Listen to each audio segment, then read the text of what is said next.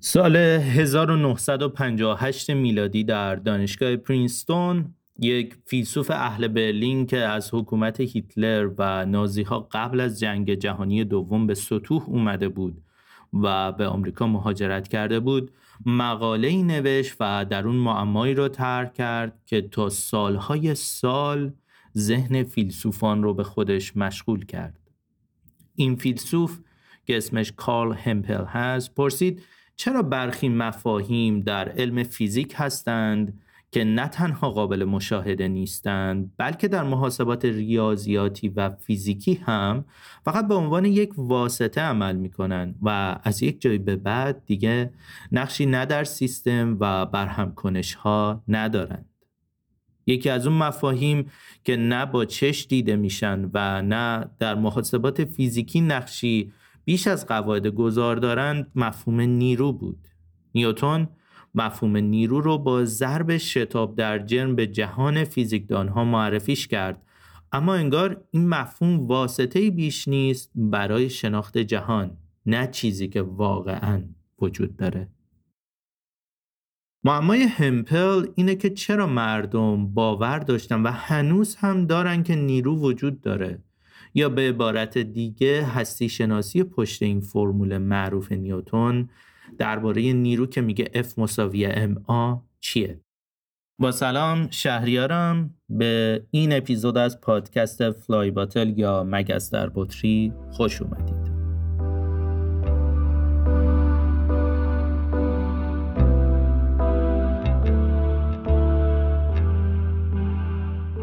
مهمان پادکست مگستر بطری شاهین کاوه تلاش کرده که پاسخی برای معمای همپل دست پا کنه.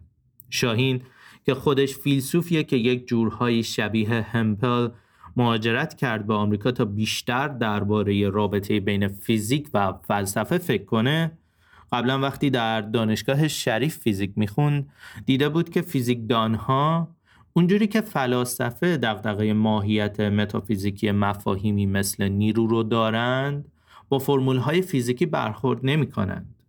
همپل و شاهین که یک شباهت دیگهشون اینه که جفتشون از تحصیل در رشته فیزیک شروع کردند و کم کم به معماهای فلسفی علاقه من شدند هر دو توافق دارند که شاید مشکل از جایی شروع شد که ما به فرمول های فیزیکی به دید توصیفی نگاه می‌کنیم. شاهین میگه فرمول های فیزیکی نظیر F مساوی MA در واقع توصیف جهان نیستند. نه به شکل واقعی و نه با کمک مدل های ساختاری. این فرمول ها در واقع دارند به دانشمند میگن که برو در سیستم و متغیرهای شتاب و جم را اندازه بگیر و تلاش کن با کمک شرایط اولیه شرایط نهایی رو پیش بینی کنی.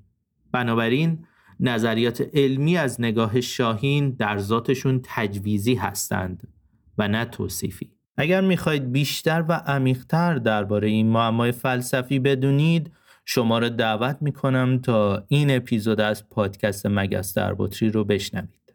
در این اپیزود سروش معروزی دانشجوی دکترای فلسفه و تاریخ علم دانشگاه تورنتو در کانادا فصلهایی از پایان نامه تحسین شده شاهین کاور رو خونده و باهاش درباره پرسش هایی نظیر تمایز نگاه توصیفی و تجویزی به علم صحبت کرده و به موضوعات اساسی تری مثل فرق واقع گرایی و ناواقع گرایی هم پرداخته. قبل از اینکه بریم سراغ گفتگوی شاهین و سروش ازتون می‌خوام که حتما توضیحات پادکست رو نگاه کنید چون اونجا خلاصه خیلی کوتاهی از موضوعات مطرح شده در پادکست رو آوردیم همچنین لینک مقالات فلسفی شاهین و وبسایت هایی که از طریقشون می‌تونید بیشتر با مهمان این اپیزود از پادکست مگستر بطری آشنا بشید رو هم در توضیحات پادکست می‌تونید ببینید. و نکته آخر این که این اپیزود اولین اپیزود ضبط شده ما برای این پادکست بود. ولی با توجه به اتفاقاتی که در ایران افتاد ما تصمیم گرفتیم که ترتیب انتشار اپیزودها رو عوض کنیم و این اپیزود رو به عنوان اپیزود چهارم منتشر کنیم. بدون هر گونه فوت وقتی شما رو دعوت می‌کنم به این گفتگوی جذاب.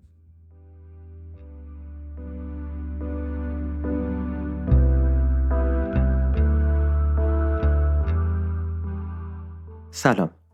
من سروش هستم و این اولین اپیزود پادکست مگس در بطری مهمون امروز من شاهین کاوست که تز دکترای خودش رو در حوزه تاریخ و فلسفه فیزیک نوشته که اون رو تابستون سال گذشته یعنی در سال 2021 در دانشگاه پیسبروک دفاع کرده.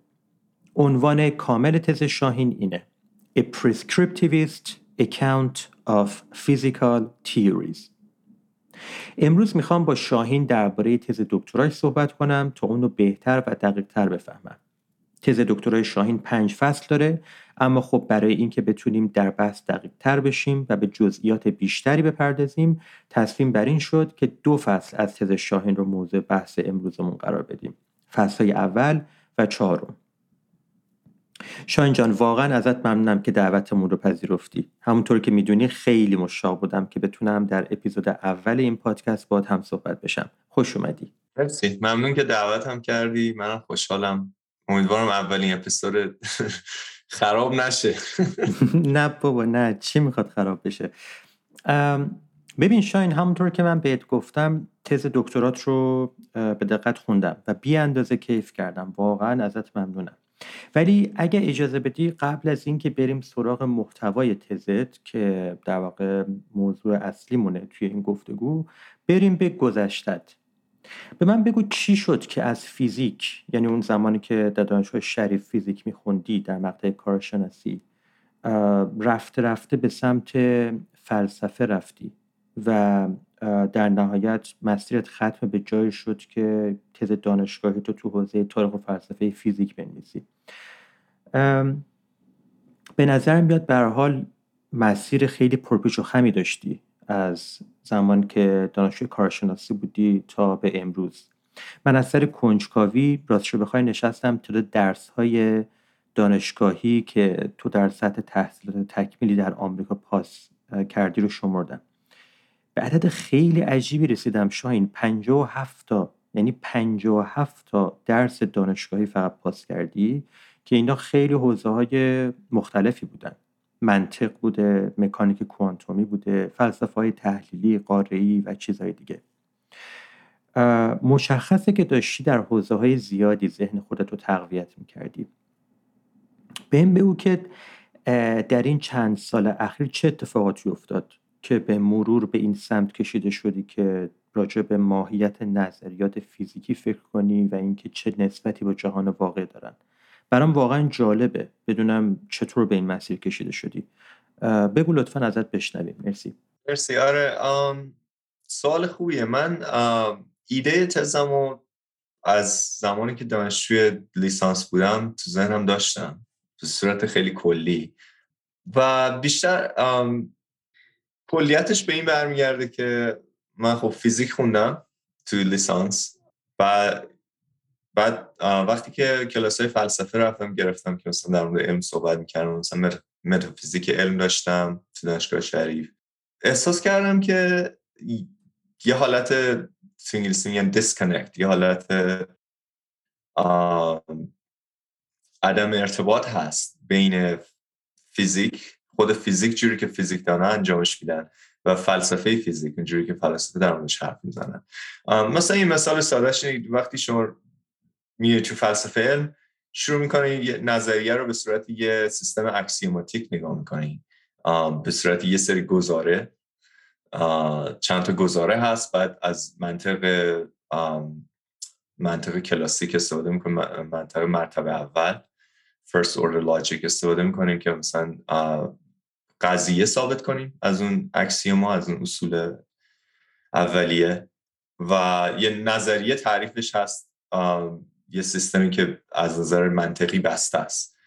وقتی یه کتاب فیزیک باز می‌کنی یه چیز کاملا متفاوت می‌بینی. کتاب فیزیک نه توش axiom داره نه منطق مرتبه اول داره. هیچ کدوم اینا تو کتاب فیزیک نیست. تو کتاب فیزیک چیزی که شما می‌بینی معادله دیفرانسیل.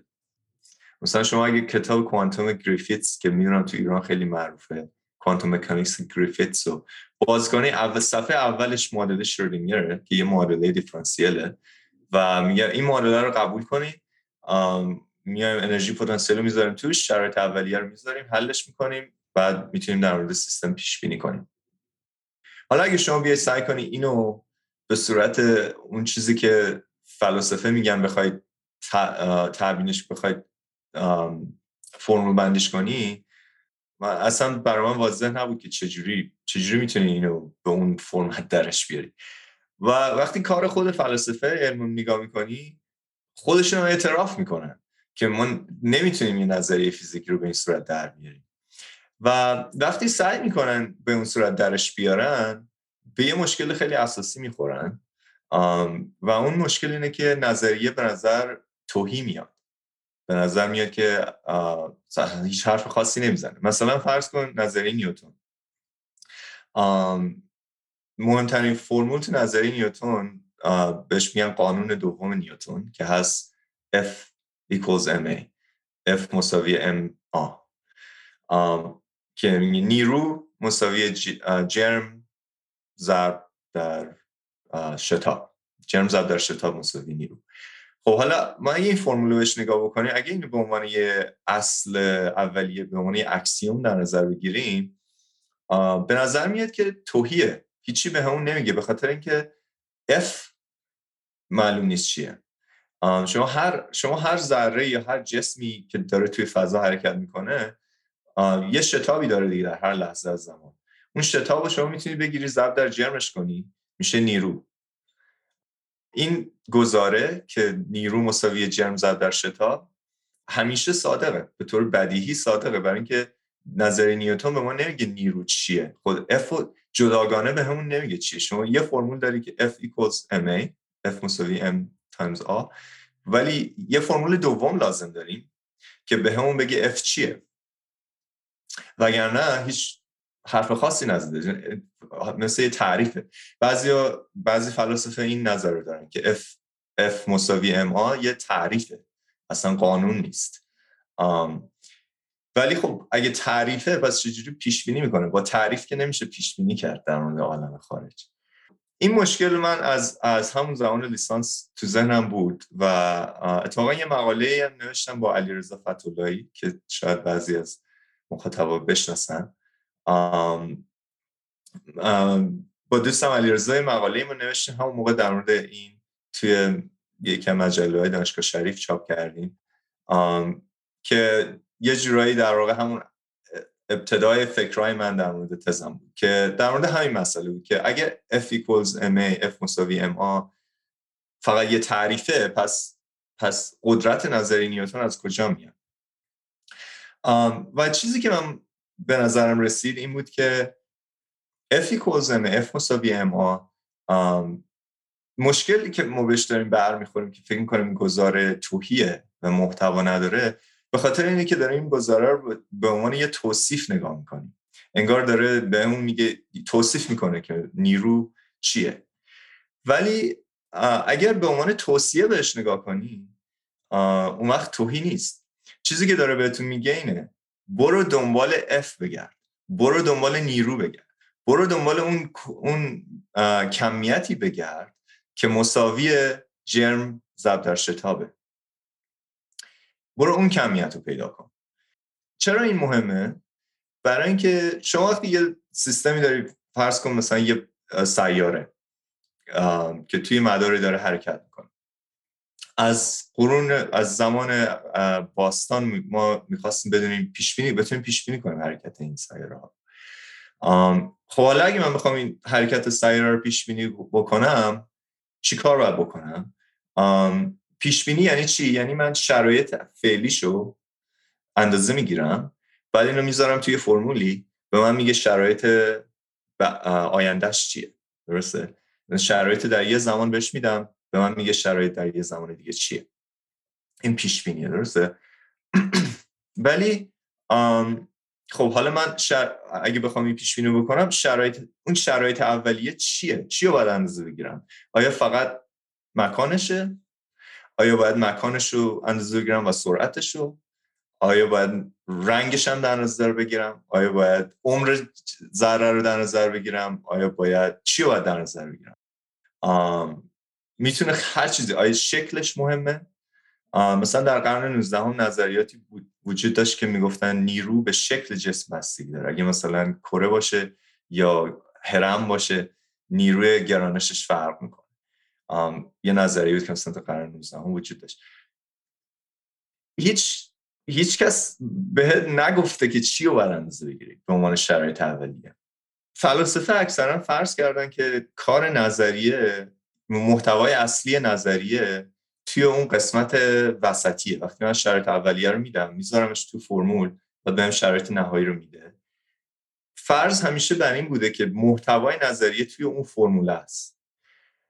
ولی چیزی که من می‌خوام بگم اینه که محتوای نظریه توی شرایط اولیه است اتفاقا. محتوای نظریه این اون در واقع توصیه که داره بهت می‌کنه که چه کمیت رو اندازه بگیری. به عنوان شرایط اولیه. مثلا نظری نیوتون وقتی همون فرمول F مساوی ما رو دوباره در نظر بگیریم تمام محتوای F مساوی ما برمیگرده به یک چیز به یک حرف. و اون اینه. مکان و سرعت. هر دو رو اندازه بگیر. مکان و سرعت رو همزمان با هم اندازه بگیر و لیستش رو نگه دار. توصیه نظر نیوتن اینه. و چرا این مهمه؟ برای اینکه اگه فقط مکانش رو در فرض کن یه ذره یه سیاره یا هر چی داره تو فضا حرکت می‌کنه. اگه من فقط مکانش رو اندازه بگیرم در هر لحظه و سعی بکنم مکان آیندهش رو از مکان گذشتهش پیش بینی بکنم میشه. ولی خیلی سخته. فرمولایی که به دست میاری خیلی تقریبا غیر ممکنه ولی به محض اینکه میای مکان و سرعت اولیش رو هر دو رو در نظر می‌گیری. نه فقط مکان ولی مکان و سرعت. فرمول پیش خیلی ساده میشن. بلا فاصله می‌تونی یه فرمولی پیدا کنی که از شرایط اولیه به شرایط نهایی می‌بره.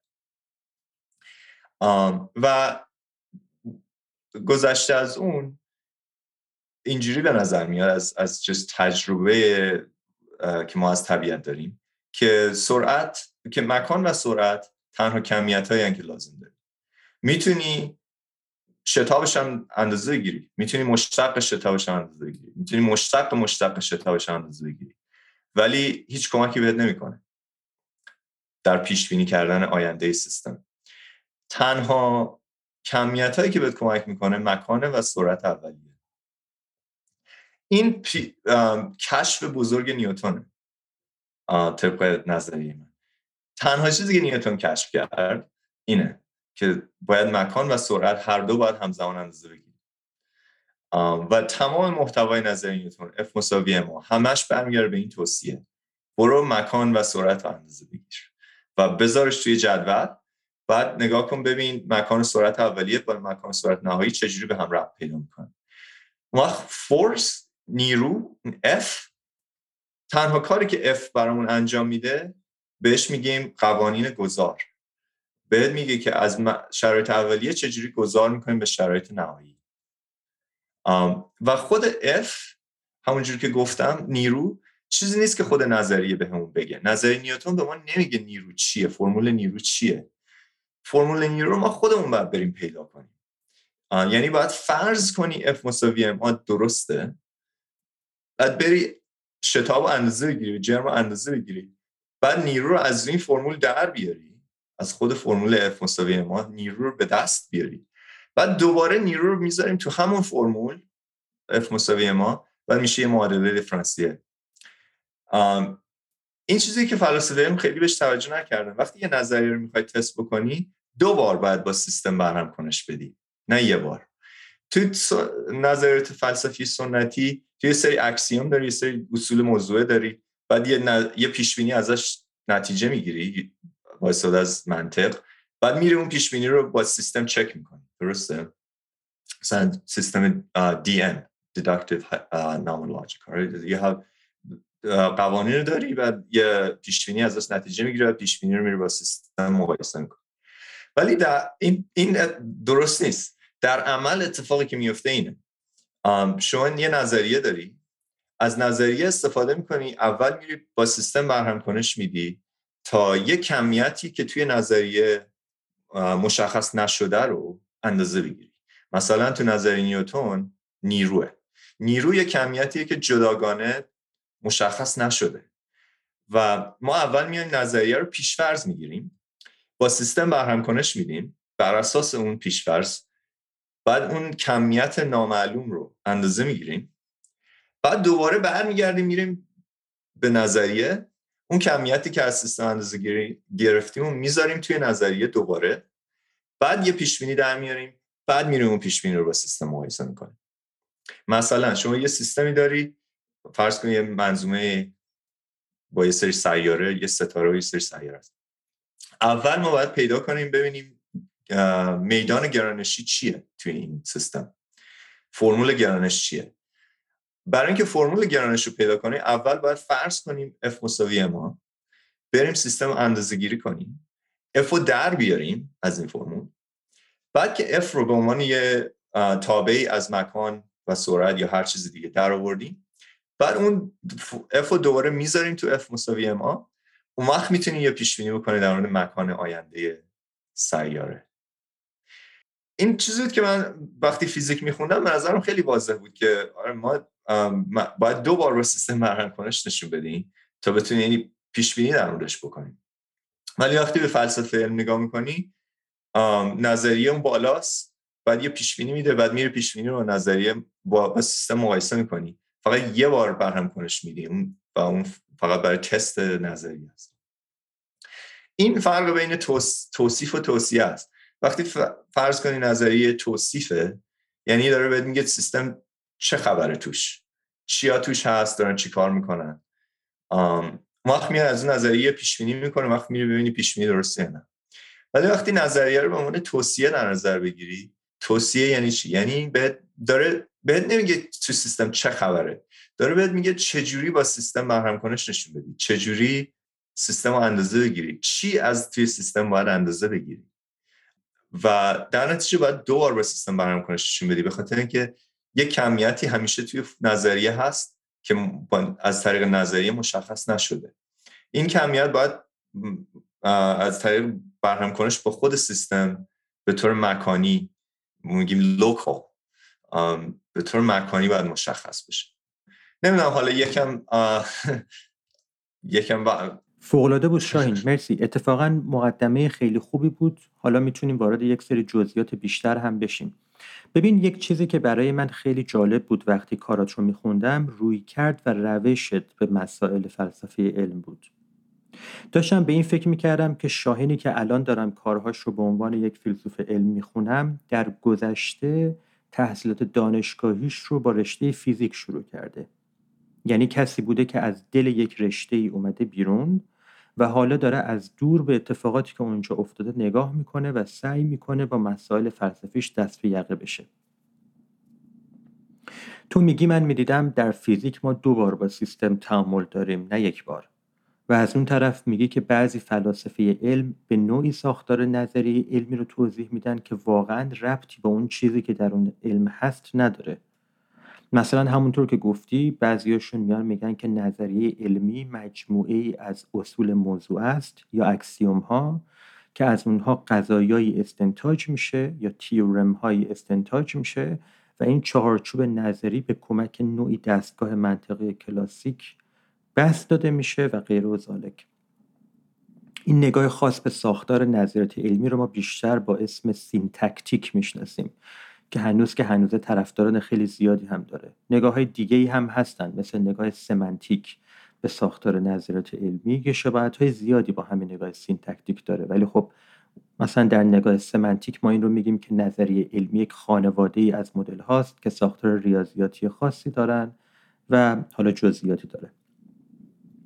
ببین حالا تو بخشی از پروژه در واقع اینه که مقابل این نگاه های پرطرفدار به ساخت نظریات علمی وایستی اینجا چیزی که برای من جالبه برخورد روش شناسانه تو در پروژته. همین الان که داشتی با من صحبت می‌کردی می‌گفتی ببین توی فیزیک اینجوری نیست اون چیزی که طرفداران نگاه syntactic و غیره میگن محترم و سر جاش.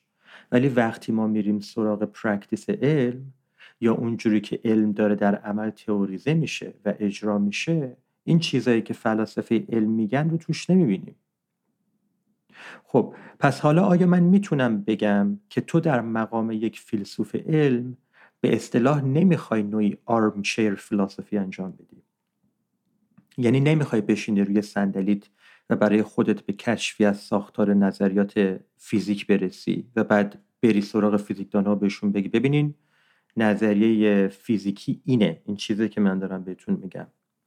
در مقابل به نظر میاد نقطه شروع تفحص فلسفی تو همون practice فیزیکدان هاست همون شیوهی که دارن خودشون نظریه رو در واقع تئوریزه می‌کنن و دارن اجرا می‌کنن. میری ببینی اونجا چه اتفاقی داره میفته بعد برمیگردی ببینی چه دلالت های جذاب فلسفی می‌تونی از اون در واقع مشاهداتی که داری بیرون بکشی.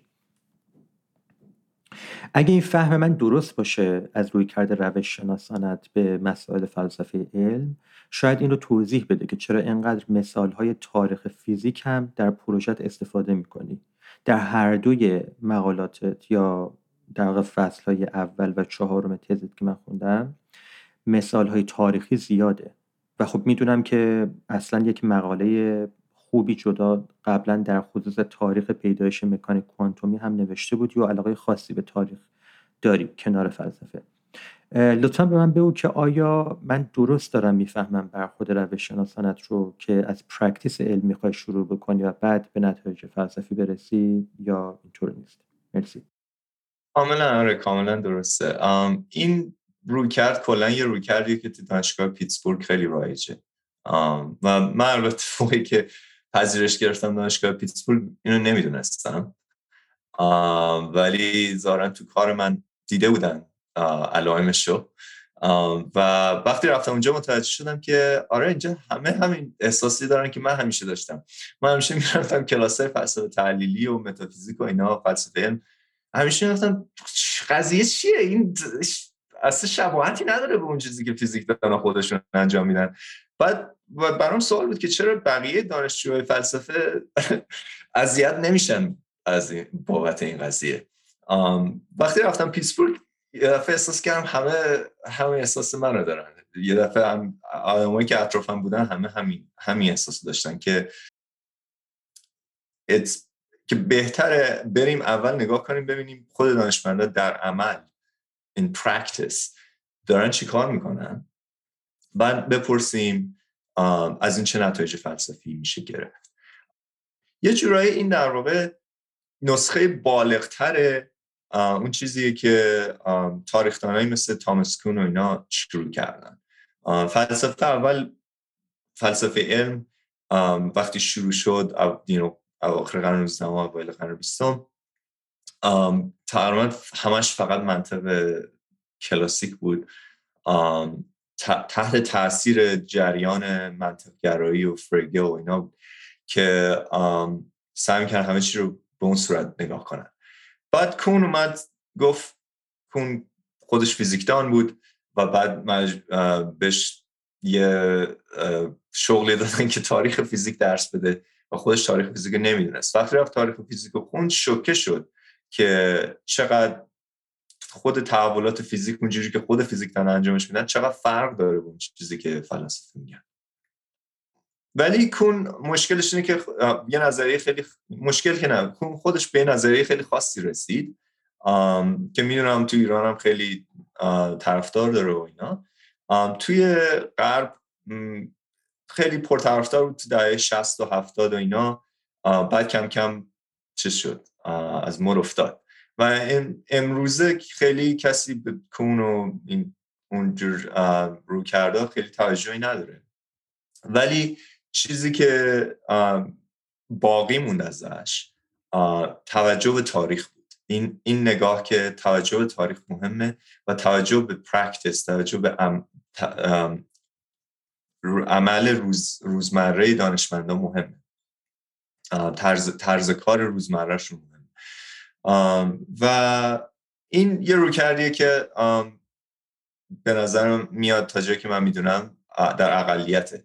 اکثریت فلاسفه هنوز روکرش اینه که یه حالت خیلی انتظایی یه رویکرد انتظایی داشته باشن یه یه فاصله بگیرن از خود مقاله های فیزیک یا کتاب درسی فیزیک و یه جورایی بهش از دور نگاه کنن. هنوز از مثلا منطق یا نظریه مجموعه ها ست تیوری و اینا استفاده می‌کنن. کاتگوری تیوری نظریه کاتگوری ها تو فارسی چی ولی یه اقلیتی از فلاسفه هم هستن اکثرشون دانشگاه پیتسبورگ هم کسایی که دانشگاه پیتسبورگ درس خوندن. که روکردشون اینه که بریم به خود طرز عمل روزمره دانشمندان نگاه کنیم و نتایج فلسفی از اون بگیریم. و این هم جنبه تاریخی داره هم جنبه معاصر داره. یعنی می‌تونی به مثلا طرز کار معاصر دانشمندا الان نگاه کنی یا می‌تونیم تاریخی بهش نگاه کنی. من خودم موقعی که جانز هاپکینز بودم استادم اونجا رابرت راینوزیویچ مورخ نظری کوانتومه. اینه که من اونجا باش تاریخ نظری کوانتوم خوندم. و این یه جورایی با اون افکاری که قبلا داشتم همه اومد پیش هم یه جورایی به هم وصل شد. چون من موقعی که نظریه بور رو داشتم میخوندم نیلز بور اسمش کسی بود که در واقع کوانتوم مکانیک مکانیک کوانتومی بدون بور وجود نمی داشت بور نظریه اتمی بور بنیاد مکانیک کوانتومی مدرنه. هایزنبرگ نظریهش رو بر اساس نظریه بور بنا کرد. و نظریه بور چی بود؟ نظریه بور یه نظریه است در مورد ساختار اتم. و میگه که در اتم شکلش اینه که اون زمانی که بور داشت این نظریه می‌داد اوایل قرن بیستم انواع اقسام نظریه وجود داشت در مورد ساختار اتم. بعضی می‌گفتن مثل یه کیکی میمونه بارای مثبت و منفی توش پخش شدن. اما اقسام نظریه وجود داشت. بور نظریش این بود که شکل اتم اینجوریه که بار مثبت به صورت یه جرم سنگین در وسطه و بار منفی دورش میچرخه مثل یه سیاره.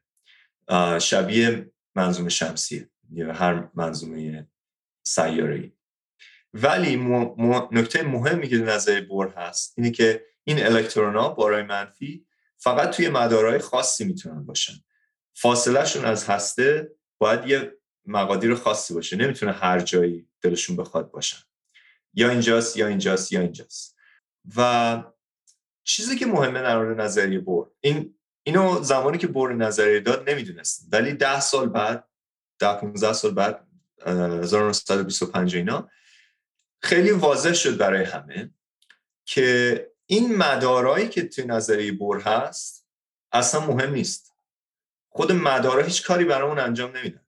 تمام پیشبینی که ما می‌تونیم بکنیم دلیل اینکه نظریه بور به همون این پیشبینی های قوی و خوب میده در مورد سیستم فقط این فرضه که سیستم می‌تونه توی حالتهای خاصی باشه. این اینا رو بهشون میگیم حالت یا state. بور بهشون می‌گفت stationary state یعنی حالتهای پایدار. تنها تنها قسمت نظریه بور که کار می‌کنه برامون که در واقع منشأ قدرت پیشبینی نظریه است این فرضه که حالتهای انرژی پیوسته نیستن گسستن. در واقع اگر بهش نگاه بکنی می‌تونی نظریه بور رو به دو قسمت تقسیم کنی قسمت هستی شناسیشه یا آنتالوجی و قسمت داینامیک دینامیک یا داینامیکس هستی شناسی چیه؟ مثلا میگه که هسته داریم الکترون داریم مدار داریم. این الکترون در این مکانه در این مدار داره حرکت می‌کنه. این هستی شناسیه. دینامیک چیه؟ دینامیک میگه شرایط اولیه شرایط نهایی قوانین گذار. به شرایط اولیه میدی به شرایط نهایی میده. نظریه بور قدرت پیشبینیش فقط در همین دینامیکشه. تو بهش میگی الکترون توی حالت مثلا A بود بعد بهت میگه احتمال اینکه تو حالت B باشه چقدر. اینکه وقتی الکترون تو حالت بی A یا B یا هر کدوم اینا هست چی کار داره می‌کنه؟ چه حرکتی داره می‌کنه؟ کجا داره میره؟ اصلا مهم نیست. و چیزی که هایزنبرگ متوجه شد این بود که اتفاقا اگه بخوای به الکترون مدار نسبت بدی همه چی رو سخت می‌کنه. تقریبا غیر ممکن می‌کنه پیش بینی سیستم هایزنبرگ خودش کشفش این بود این چیزی که تو من فصل پنجم تزم صحبت می‌کنم راجبش کشفش این بود که اگر ما بیایم هستی شناسی رو آنتولوژی رو کاملا بزنیم کنار و فقط تمرکز کنیم روی دینامیک. تمرکز کنیم روی پیدا کردن شرایط اولیه نسبت دادن شرایط اولیه و نسبت دادن شرایط نهایی. که دقیقا همون چیزی که من در مورد نظریه نیوتون گفتم که تنها چیزی که مهمه اینه که نظریه بهت میگه شرایط اولیه رو چجوری یا فراهم کنی یا چجوری آشکار کنی دیتکت کنی. و هم همینطور در مورد شرایط نهایی. در واقع بهت میگه state how states dynamical states حالت های دینامیکی رو به توصیه می‌کنه. میگه برو این کمیت ها رو اندازه بگیر و اسمشو بذار حالت دینامیکی سیستم. بعد این کمیت ها رو وقتی اندازه گرفتی وقت می‌تونی قوانین گذار رو با بهرم کنش با سیستم خودت می‌تونی قوانین گذار رو پیدا کنی و بعد وقتی شرایط اولیه رو قوانین گذار می‌ذاری پیش هم به پیش بینی میده در شرایط نهایی اینه که نظریه برخ یکی از بهترین مثال های یکی از جایی تو علم که این این مسئله فرق بین هستی شناسی و دینامیک خیلی واضح شد و خود دانشمند و خود فیزیکدانا متوجهش شدن و بهش اعتراف کردن. و یه چیزی که هایزنبرگ گفت که خیلی بهش مردم توجه نمی‌کنن اینه که این اتفاقا همه جا در فیزیک درسته. فقط نظریه کوانتوم نیست. حتی نظریه مکانیک کلاسیک هم همینطوره. اگر بری برگردی به نظریه کل... مکانیک کلاسیک می‌تونیم تمام مدارا و تمام اینا رو بریزی دور. مدار و ذره و اینا رو لازم نداری. تنها چیزی که لازم داری شرایط اولیه شرایط نهایی قوانین گذار. که توی یه در واقع بست فوریه می‌تونی همش رو بنویسی. و همین در مورد مکانیک کوانتومی هم هست. فرقش اینه که توی سیستم کلاسیک هستی شناسی خیلی دست و پاگیر نبود. می‌تونستی هستی شناسی رو نگه داری همه چی خیلی حالت شهودی داشت. وقتی میام وارد سیستم های کوانتومی و حتی سیستم های گرانشی میشیم این قضیه به اون سادگی نیست و هستی شناسی شروع می‌کنه دست و پاگیر میشه. جلوی کارمون رو می‌گیره جلوی پرورشی دینامیک خوب می‌گیره. اینه که این مطالعات من توی تاریخ مکانیک کوانتومی یه جوری اومد وصل شد و همین افکاری که من داشتم که خیلیش بر مکانیک کلاسیک نبود و به در داد که این این احتمالا همه جا توی فیزیک درسته. نه فقط توی این نظریه یا اون نظریه. در کل همه جا در فیزیک تو همین ساختار رو داری که نظریه در واقع بهت یه توصیه میده میگه اگر می‌خوای با سیستم بهرم کنش نشون بدی راهش اینه. این کمیت ها رو اندازه بگیر بعد بیا بذارش دوباره تو این فرمول بعد بهت پیش بینی در مورد آینده سیستم. و هستی شناسی بیشتر حالت من بهش میگم داربست. حالت داربست داره. اون چیزای یه داستانی که ما میگیم در مورد اینکه تو سیستم چه خبره. فقط برای اینکه حالت بیشتر شهودی باشه بتونیم تصورش کنیم. خود هایزنبرگ قبل از اینکه نظریه مکانیک ماتریسی رو پیش پیشنهاد بده یه مدت زیادی خیلی کار می‌کرد روی یه پدیده به اسم بهش میگن اثر زیمان به فارسی نمی‌دونم میگن anomalous زیمان افکت اثر زیمان غیر عادی و خیلی تلاش هایزنبرگ خیلی تلاش کرد یه مدلی بده که به همون که این پدیده رو توضیح بده و در این حال به همون بگه چه خبره توی اتم داره چه اتفاقی میفته و خیلی زود متوجه شد که این این درخواست که بشه تصور بکنیم بشه بتونیم یه تصویر بدیم از, از داخل اتم دست و پاگیره و در واقع جلوی کارش داره می‌گیره. متوجه شد که فرمولایی که لازمه برای پیش بینی سیستم ما داریم. همینجوریش هم داریم اون فرمولا رو. از نظریه بر میشه در آورد فرمولا رو. چیزی که دست پامون رو گرفته اینه که هی اصرار می‌کنیم که باید بشه یه هستی شناسی بهش نسبت داد. بتونیم تصور رو کنیم تو سیستم چه خبره. ولی ما اون رو لازم نداریم. اگه هدف مادامی که هدف پیش بینی در مورد سیستمه تنها چیزی که لازم داریم دینامیکه. شرایط اولیه قوانین گذار شرایط نهایی. خب دینامیک از کجا میاریم؟ نظریه من اینه خلاصش اینه که شرایط اولیه باید از, از طرف نظریه به توصیه بشه. در واقع تمام محتوای نظریه مونه که بهت میگه شرط اولیه اصلا چیه؟ آیا مکان آیا سرعت آیا رنگ جسمه؟ آیا سن جسمه؟ شکل جسمه؟ مکان اولیه یا حالت اولیه چیه؟ بعد قوانین گذاره. تنها عنصر دیگه که لازم داریم برای پیش بینی قوانین گذاره چون اگه شرایط اولیه رو بذاری تو قوانین گذار وقت به شرایط نهایی رو میده. قوانین گذار از کجا میاد؟ قوانین گذار نظریه بهت نمیده. بهت نظریه میگه چجوری خودت بری قوانین گذار رو پیدا بکنی از طریق بهرم کنش با سیستم. توی نظریه کلاسیک این قوانین گذار بهش می‌گفت نیرو. نیرو یا انرژی لاگرانژی همیلتونی هر کدوم اینا رو در تنها کاری که می‌کنه اینه که قوانین گذار خلاصه می‌کنه برام توی یک کمی. تو نظریه بور ما این سیستم ما این حالت ها رو داریم حالت های پایدار و قوانین گذار از طریق چیزی به همون داده میشه به اسم اصل تطابق correspondence principle که خیلی مورخان مکانیک کوانتومی خیلی سردرد گرفتن که توضیح بدن این اصل تطابق چیه. زمان خود بورم مردم خیلی براش مشخص نبود. منظور بور از این اصل تطابق چیه. ولی در نهایت خیلی اتفاقا چیز ساده ای اصل تطابق همون قوانین گذاره فقط قوانین گذار رو بهت میده.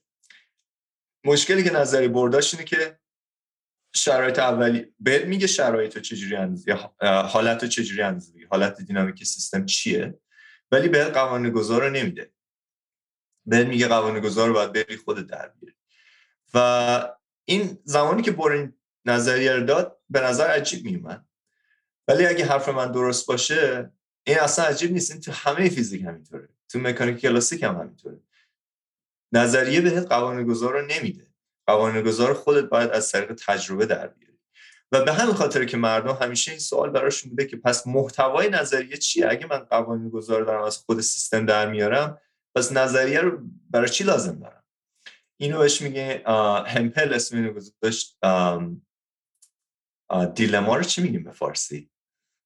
دیلما میشه معما. معما. معمای نظریه پرداز the theoretician's dilemma.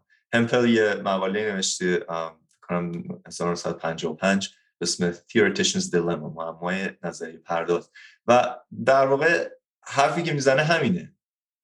یه جورایی می‌تونی مقاله رو استفاده کنی به عنوان فصل سفرم تز من.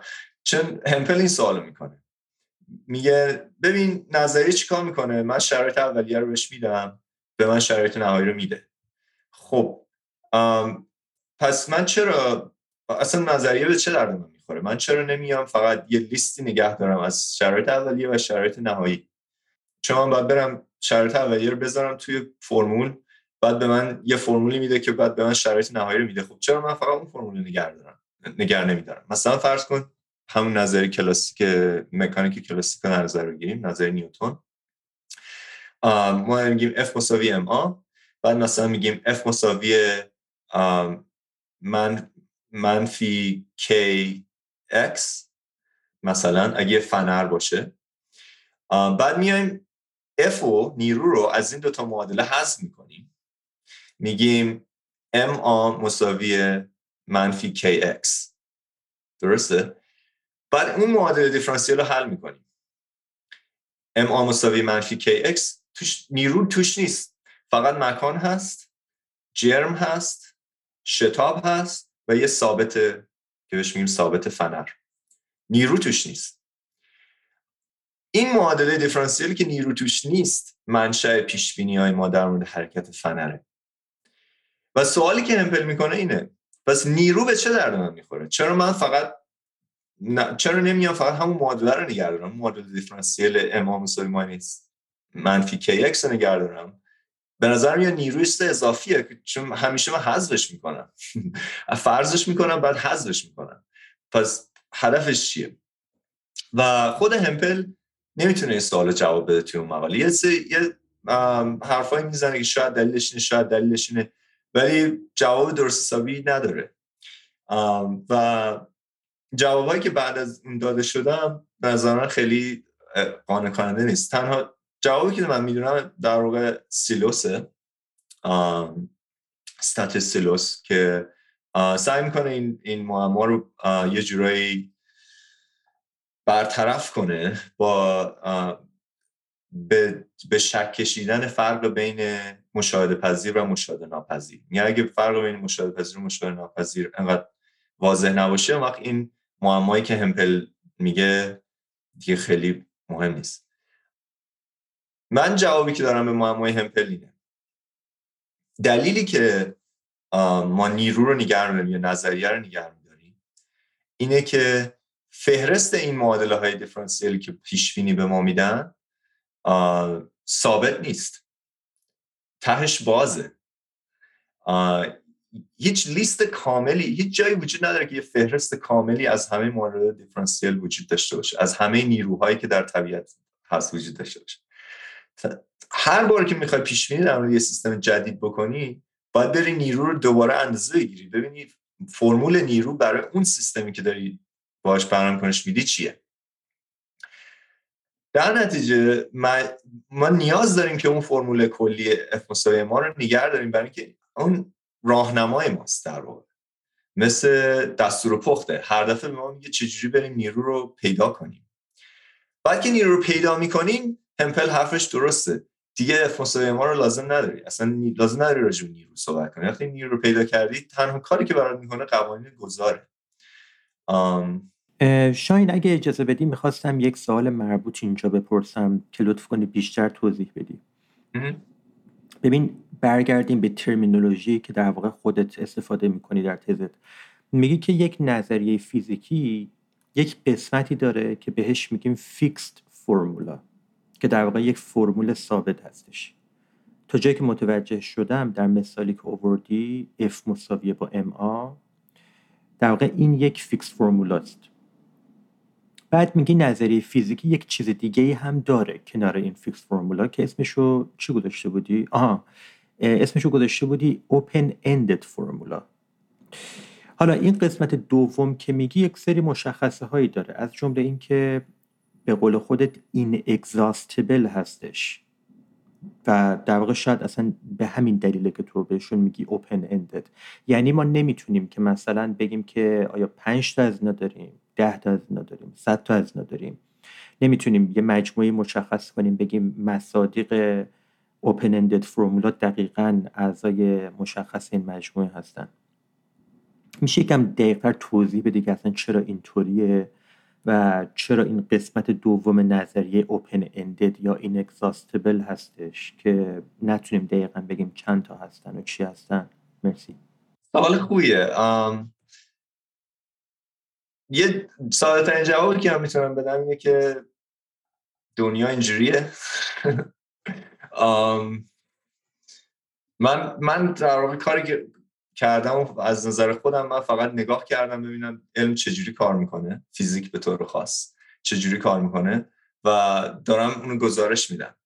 حالا اگه یه نفر بپرسه چرا چرا اینجوریه؟ چرا ما باید هر دفعه بریم موضعی نگاه کنیم نیرو، فرمول نیرو رو موضعی در بیاریم چرا نمیشه؟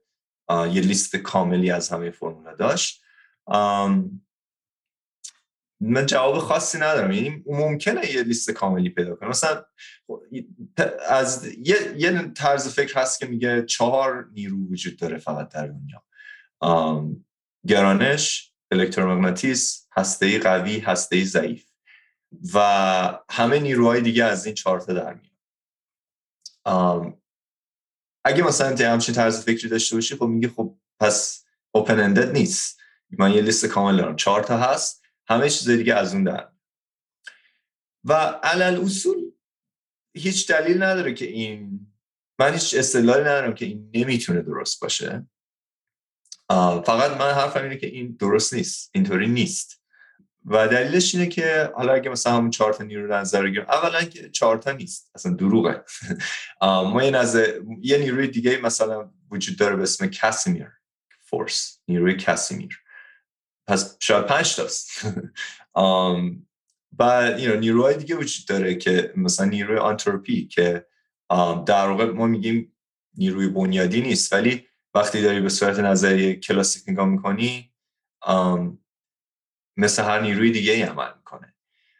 یا نیروی استکاک مثلا که از اون چهار نیرو نمیشه درش آورد ولی در سطح ماکروسکوپیکی وقتی می‌خوای با یه سیستمی که استکاک داره برم کنش بدی نمیری با اون چهار فرمول چهار نیروی اصلی نمیری به اونا نگاه کنی و سعی کنی استکاک رو از اونا در بیاری.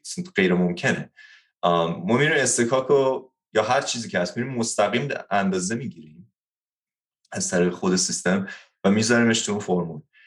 این دوباره برمیگرده به همون قضیه پرکتس عملکرد روزمره در مقابل انتظار. یه فیلسوفی که نگاه, نگاه انتظاری داره ممکنه بگه که خب این فقط محدودیت محدودیت محاسبات ماست. ما نمی‌تونیم خیلی سخته. مثلا اگه بخوای نیرو استکاک این سطح این میز رو از از طریق از مثلا نیروهای بنیادی الکترومغناطیس در بیاری خیلی پیچیده سخته نمی‌تونیم انجامش بدیم. ولی علل اصول اتفاقی داره میفته همینه. و نیروی جدیدی وجود نداره. همون چهار نیروی اصلیه و داره خودش رو به این صورت نشون میده. و من از نظر متافیزیکی مشکلی با این حرف ندارم ولی در عمل این به ما نمیگه چجوری پیش بینی کنیم در سیستم. در عمل وقتی می‌خوای در سیستم پیش بینی کنی هر بار مجبوری بری نیرو رو دوباره اندازه بگیری. مثلا وقتی یه, یه فنر جدید داری نمی‌تونی نیروی فنر رو از طریق اینکه مثلا ساخت از طریق ساختمان فنر در بیاری. باید باید فنر رو بکشی ببینی نیروش چیه. فرمول نیروش چیه. یه ذره بکشی باش امتحان کنی ببینی هر و هر چقدر میکشیش نیرو چقدر تغییر می‌کنه. بعد یه فرمولی در میاری حالا یا خطیه یا همیشه اولش خطیه بعد غیر خطی میشه. اون غیر غیر خطی شو هیچ نمی‌تونه بهت بگه چی, کی شروع میشه یا چه فرمولش چیه یا منحنیش چه شکلیه.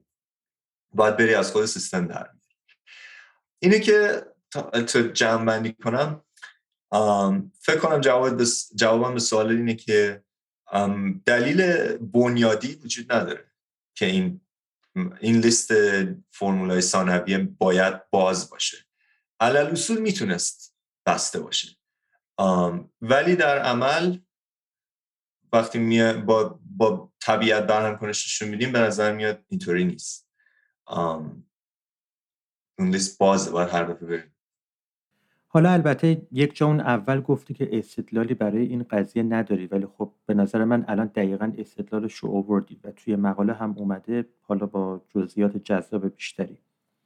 ببین خیلی دلم می‌خواد که یکم درباره دوگانه واقع گرایی و ضد واقع گرایی هم صحبت بکنیم که توی فصل چهارم تزت بیشتر اومده. همونطور که خودتم شاهین می‌دونی موضع نسبت به این مناقشه اصلا مرسوم و معمول نیست. و خب به نظر من همین هم به جذابیت تز فلسفیت اضافه می‌کنه.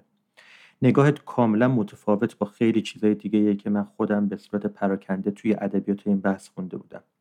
ولی در عین حال وقتی داشتم در واقع کارت رو میخوندم خیلی برام سخت بود که بتونم بهت ایرادی بگیرم و برام عجیب شد که چرا تا قبل از شاهین کسی اینجوری به این مناقشه نگاه نکرده. به این ما دو تا مکتب پرطرفدار داریم. درباره نسبت بین نظریه علمی با جهان واقع. یکی اسمش واقع گرایی یا رئالیسم و یکی دیگه ضد واقع گرایی یا انتای ریالیزم البته شاید اون معنای دم دستی که به ذهن میاد رو ضد واقع گرایی نداشته باشه و آدم یکم باید صبور باشه تا ببینه دقیقا چی میگن. یعنی کسی که ضد واقع گراست نمی‌خواد بگه که علم به درد نمی‌خوره و اینجور چیزا. هر دو طرف دعوا یعنی هم واقعگراها و هم ضد واقعگراها تلاششون بر اینه که ما توضیح بدن که چرا علم موفقه. چجوری میشه که ما می‌تونیم یک موشک بفرستیم ماه و حساب کتاب بکنیم؟ و خب حالا به شیوه های متفاوتی به این سال جواب میدن. افرادی که میان توی این ادبیات بحث به طور معمول سعی می‌کنن که جانب یکی از این دو طرف رو بگیرن. یعنی یکی میاد میگه که من فکر می‌کنم واقع ها درست میگن به این دلیل و اون دلیل. یکی دیگه میاد میگه که نه من فکر می‌کنم ضد واقع ها درست میگن به فلان و بهمان دلیل. تو اساسا مقابل هر دوتا قرار گرفتی و همین اون عنصریه که به نظر من خیلی نامرسومه در شیوه مواجهت با این دوگانه. نکته اصلیت به نظر اینه که طرفین دعوا یک اشتباه مشترک رو دارن انجام میدن. حالا من یه چیزی از خودم میگم. ولی اصراری ندارم که بگم فقط اینجوری باید برخورد تو رو با این مناقشه فهمید. ولی حقیقتش وقتی که داشتم کارتو میخوندم خیلی یاد پرگماتیست ها یا حتی ویتکنشتاین متأخر افتادم. که هر موقع می‌بینن دو تا مکتب یا دو تا نگاه دارن با همدیگه دعوا می‌کنن یک لحظه صبر می‌کنن میگن یه لحظه اجازه بدین. چند قدم بیایم عقبتر ببینیم اصلا چی شد که این دوگانه شکل گرفت. و شاید اصلا نباید شکل می‌گرفت به این شکلی که شکل گرفت. و شاید یک اشکالی باشه که در هر دو طرف مناقشه رسوخ کرده باشه و الزاما ما نباید خودمون رو محدود بکنیم به انتخاب بین یکی در مقابل اون یکی دیگه. نحوه مواجهت با این مناقشه حالا شاید مربوط باشه به این که خب چند سال رو در دانشگاه پیتسبورگ در کنار یک, یک سری از بهترین پرگماتیست های حال حاضر گذروندی یا چیزایی از این دست نمی‌دونم. برای خود من جالبه. اجازه بده من خیلی پرحرفی نکنم. اگه میشه لطف کن خیلی ساده بگو که مناقشه بین ببخشید بین واقع گرایی و ضد واقع گرایی سر چیه؟ اگه صلاح تونستی به استدلال پاتنم یا لری لادن هم اشاره کن و بعد بگو که چرا فکر می‌کنی که نباید جانب یکی از اینها رو گرفت و باید بیرون واستاد و شاید یک راه میانی رو انتخاب کرد. و این راه میانه چیه؟ این جوابی که در نهایت می‌خوای پیدا بکنی برای ما برای اینکه بفهمیم چرا در واقع علم موفقه. تا همین الان جزئیات خیلی خوبی دادی ولی فکر می‌کنم اگه صحبتات رو روی درباره این ادبیات بحث هم بشنویم خیلی جالب باشه. مرسی. آره مرسی. آره این قضیه واقعی گرایی ضد واقعی گرایی یکی از کاربردهای اصلی نظریه منه. یعنی وقتی به نظریه روی میاریم که نظریه علمی توصیه است توصیف نیست و دینامیکه هستی شناسی نیست. می‌تونیم اینو اعمال کنیم به خیلی مسائل فلسفی و به نظرم راه حلای جدید میده. یکی از این مسائل فلسفی مسئله واقع گرایی خب حالا چه اتفاقی میفته وقتی این, این نظریه منو نظری توصیه اسمش گذاشتیم توصیه دینامیکی؟ رو اعمال می‌کنیم به مسئله واقع گرایی مسئله واقع گرایی چیه؟ همونجور که خودت توضیح دادی. شروع میشه از این مشاهده که علم موفقه نظریات علمی مثلا نظریات فیزیکی خیلی موفقن. موفقن در چی؟ در پیش بینی کردن رفتار سیستم. ما بهش شرایط اولیه میدیم بهش شرایط نهایی رو به ما میده. و به اون اجازه میده موشک بسازیم بفرستیم. ما دقیقا همون لحظه که ما فکر می‌کنیم می‌رسه همون مداری که ما فکر می‌کنیم و طی می‌کنه و همه چی. همه چی انگار طبیعت اطاعت می‌کنه از از پیش های ما. و این خیلی عجیبه. خیلی تاثیر گذاره ما در تمام تاریخ بشرمون همیشه طبیعت بوده که به ما حکومت می‌کرده. و حالا ما تونستیم به طبیعت حکومت کنیم. و این سوال به وجود میاد که چرا؟ قضیه چیه؟ این موفقیت از کجا میاد؟ و مشاهده دوم اینه که خب این موفقیت فقط به اندازه هایی که ما از مشاهده پذیرا می‌کنیم برمیگرده. درسته؟ ما یه سری مشاهده پذیرایی داریم. اندازه می‌گیریم و نظریه پیش بینی می‌کنه و موفقیت نظریه در اینه که اون مقادیری که ما اندازه می‌گیریم خیلی نزدیک به اون مقادیری که نظریه پیش بینی می‌کنه. حالا نکته که مهمه که تمام بحث واقع گرایی ضد واقع گرایی ازش شروع میشه اینه که نظریه یه قسمت های مشاهده ناپذیر هم داره. خب پس ما این نظریه خیلی موفق داریم که موفقیتش در قالب پیشبینی مشاهده پذیر است ولی یه قسمت های مشاهده ناپذیر هم داره. ما سوال اینه روی کرده ما در مورد اون قسمت های مشاهده ناپذیر باید چی باشه؟ مثلا هم مفهوم نیرو. نیرو مشاهده پذیر نیست. چیزی که ما می‌تونیم مشاهده کنیم مکان شاید سرعت. بعضی میگن مکان تنها مشاهده پذیری وجود داره.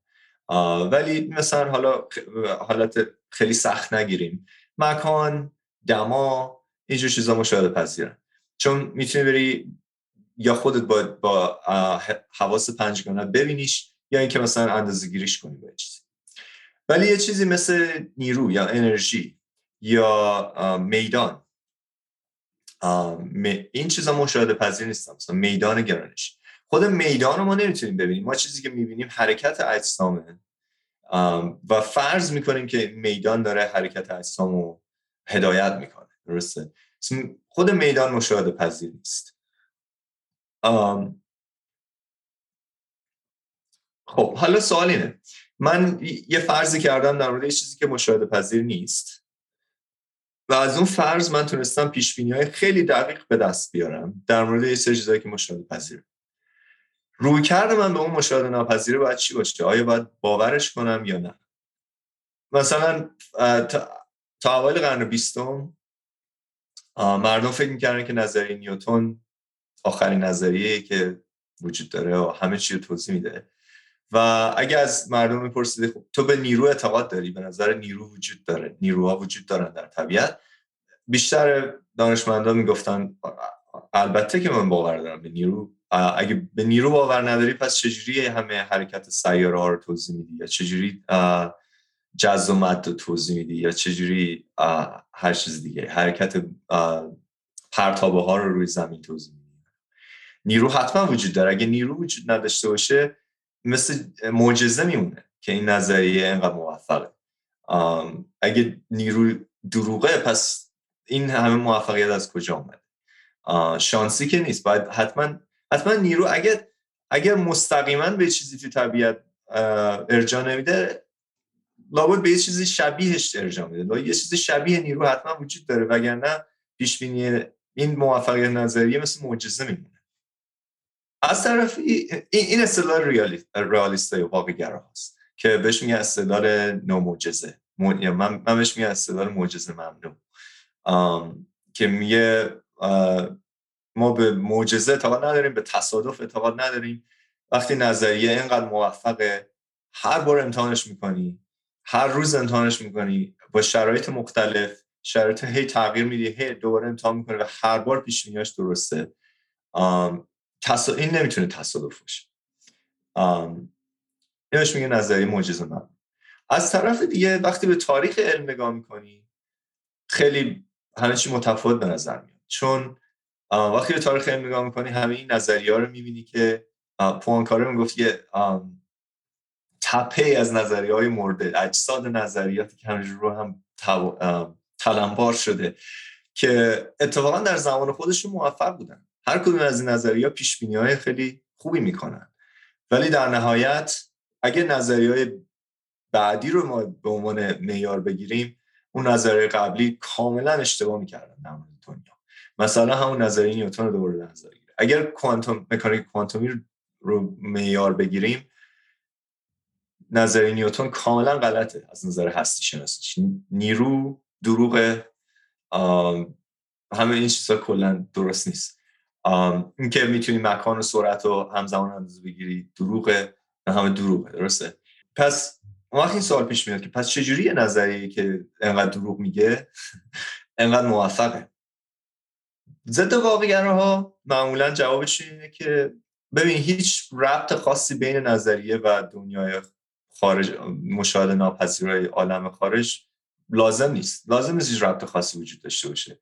تنها کاری که لازم بکنه این که هی هر روز میری توی اتاق یه نظریه جدید میدی انقدر این کار رو تکرار می‌کنی تا بالاخره نظریه پیدا می‌کنی که پیش درست انجام میده.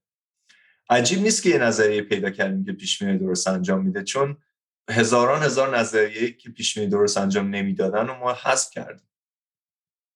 ردشون کردیم. شبیه یه فرایند تکامل مثل تکامل زیست شناسیه که از یه طرف ممکنه بگی این مثلا سگ حس بویایی داره چون بهش کمک می‌کنه شکار کنه. از طرف دیگه می‌تونی بگی همه اون سگایی که حس بویایشون ضعیف بود مردن. دلیل اینکه سگا حس بویایشون قویه اینه اونایی که ضعیف بود مردن. هیچ هیچ دلیل خاص دیگه ای نداره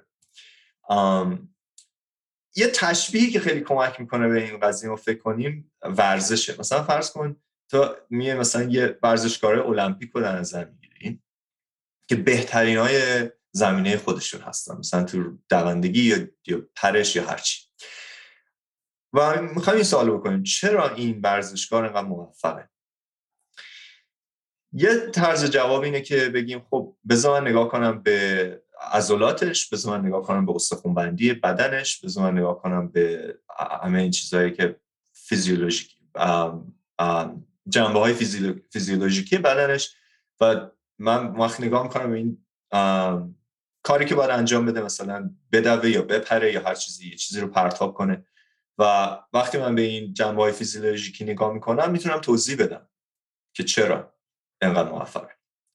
یه طرز نگاه دیگه اینه که بگیم ببین این ورزشکار دلیل اینکه موفقه اینه که فدراسیون فدراسیون این ورزش یه سری معیارهای خیلی سفت و سختی داره. و همه اون کسایی که نمی‌تونستن این معیار رو ارضا کنن حذف شدن. تو این مرحله از از رقابت فقط اون کسایی باقی موندن که خوبن. و هیچ توضیح دیگه لازم نیست. لازم نیست من توضیح بدم شرایط ویژگی های درونی این ورزشکار چیه. لازم نیست به اون ویژگی های درونی ارجاع بدم تا توضیح بدم چرا موفقه. تنها توضیحی که لازم دارم اینه که ناموفقه هست شد خب حالا این دو فقط می‌خواستم همینو بگم که در این مثال خیلی جالبی که اووردی توضیح اول که ما رو ارجاع داد به مشخصات فیزیولوژیک اون ورزشکار میشه توضیح مورد نظر واقعگراها و توضیح دوم که از سفت و سخت بودن قوانین می‌گفت میشه توضیح مورد نظر ضد واقعگراها. فقط خواستم همینو تاکید بکنم. لطفا ادامه بده. مرسی. من فکر می‌کنم که وقتی ما تمرکز می‌کنیم روی این مسئله توضیح دادن موفقیت که در واقع منشأ این مسئله واقعگرایی ضد واقعگراییه می‌تونیم یه راه سومی پیدا کنیم که از این درصد که توش هستیم بیان بیرون. و دلیلش اینه به نظر میاد که هم واقعگرا هم ضد واقعگرا یه فرض مشترک دارن اینجا. و اون فرض مشترک اینه اگر هیچ توضیح درونی هیچ توضیح اینترنزیک وجود داشته باشه برای موفقیت نظریه. اون توضیح شامل یک رابطه مطابقت یا یه رابطه ارجاع. یه،, یه،, یه چیزی که شفافه. یعنی مثلا هویت یا موجودات توی نظری موجودات مشاهده ناپذیر نظریه مستقیما ارجاع میدن به یه چیزی در عالم خارج. مثلا نظریه میگه الکترون دلیل موفقیت نظریه اینه که واقعا الکترون وجود داره. یه چیزی در عالم خارج وجود داره که جواب میده به اون توصیف. وقتی نظریه میگه میدان دلیل اینکه نظریه جواب میده کار می‌کنه اینه که یه چیزی در عالم خارج وجود داره که به اون توصیف میدان جواب میده. میدان بهش ارجاع میده. چیزی که هم واقعگرا هم ضد واقعگرا پیش فرض گرفتن توی تمام این بحث اینه که اگر این رابطه ارجایی رو این رابطه شفاف ارجایی پیدا نکنیم دیگه هیچ توضیح دیگه ای نمیشه داد. که چرا نظریه موفقه؟ تنها توضیح دیگه ای که میشه داد اینه که موفقه رو انتخاب کردیم ناموفقه رو ریختیم دور. به عبارت دیگه این این دوگانگی که وجود داره اینه. یا رابطه ارجایی پیدا می‌کنی که موفقیت نظری رو توضیح میده؟ یا هیچ رابطه ساختاری پیدا نمی‌کنی؟ هیچ رابطه من بهش میگم robust robust relationship یه رابطه نمی‌دونم حالا تو فارسی چی بگیم؟ استوار. یا یه رابطه ارجایی پیدا می‌کنیم یا هیچ رابطه استواری بین دو نظریه پیدا نمی بین نظریه و واقعیت پیدا نمی‌کنیم و این فرض همیشه برای من خیلی عجیب بود. چرا باید نظریه چرا باید توضیح ما از موفقیت نظریه چرا محدود فقط به این حالت به این نوع توضیح که یه رابطه ارجایی بین نظریه و عالم خارج پیدا می‌کنه؟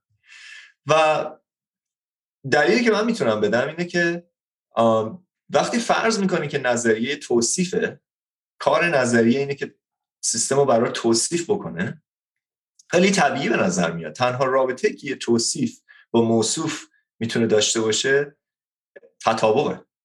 درسته؟ اگه بخوای یه توصیف خوب توصیف خوب چیه؟ توصیفیه که مطابقه با, با موصوفش. دیگه چیز دیگه ای برای خوبی و بدی توصیف خیلی نمیشه گفت. بهترین معیار خوبی و بدی توصیف همینه که مطابقه یا نه. ولی وقتی به نظریه عنوان یه توصیه نگاه می‌کنی که داره بهت میگه چجوری با سیستم بهرم کنش بدی؟ خیلی واضح میشه که این رابطه ارجایی اصلا لازم نیست.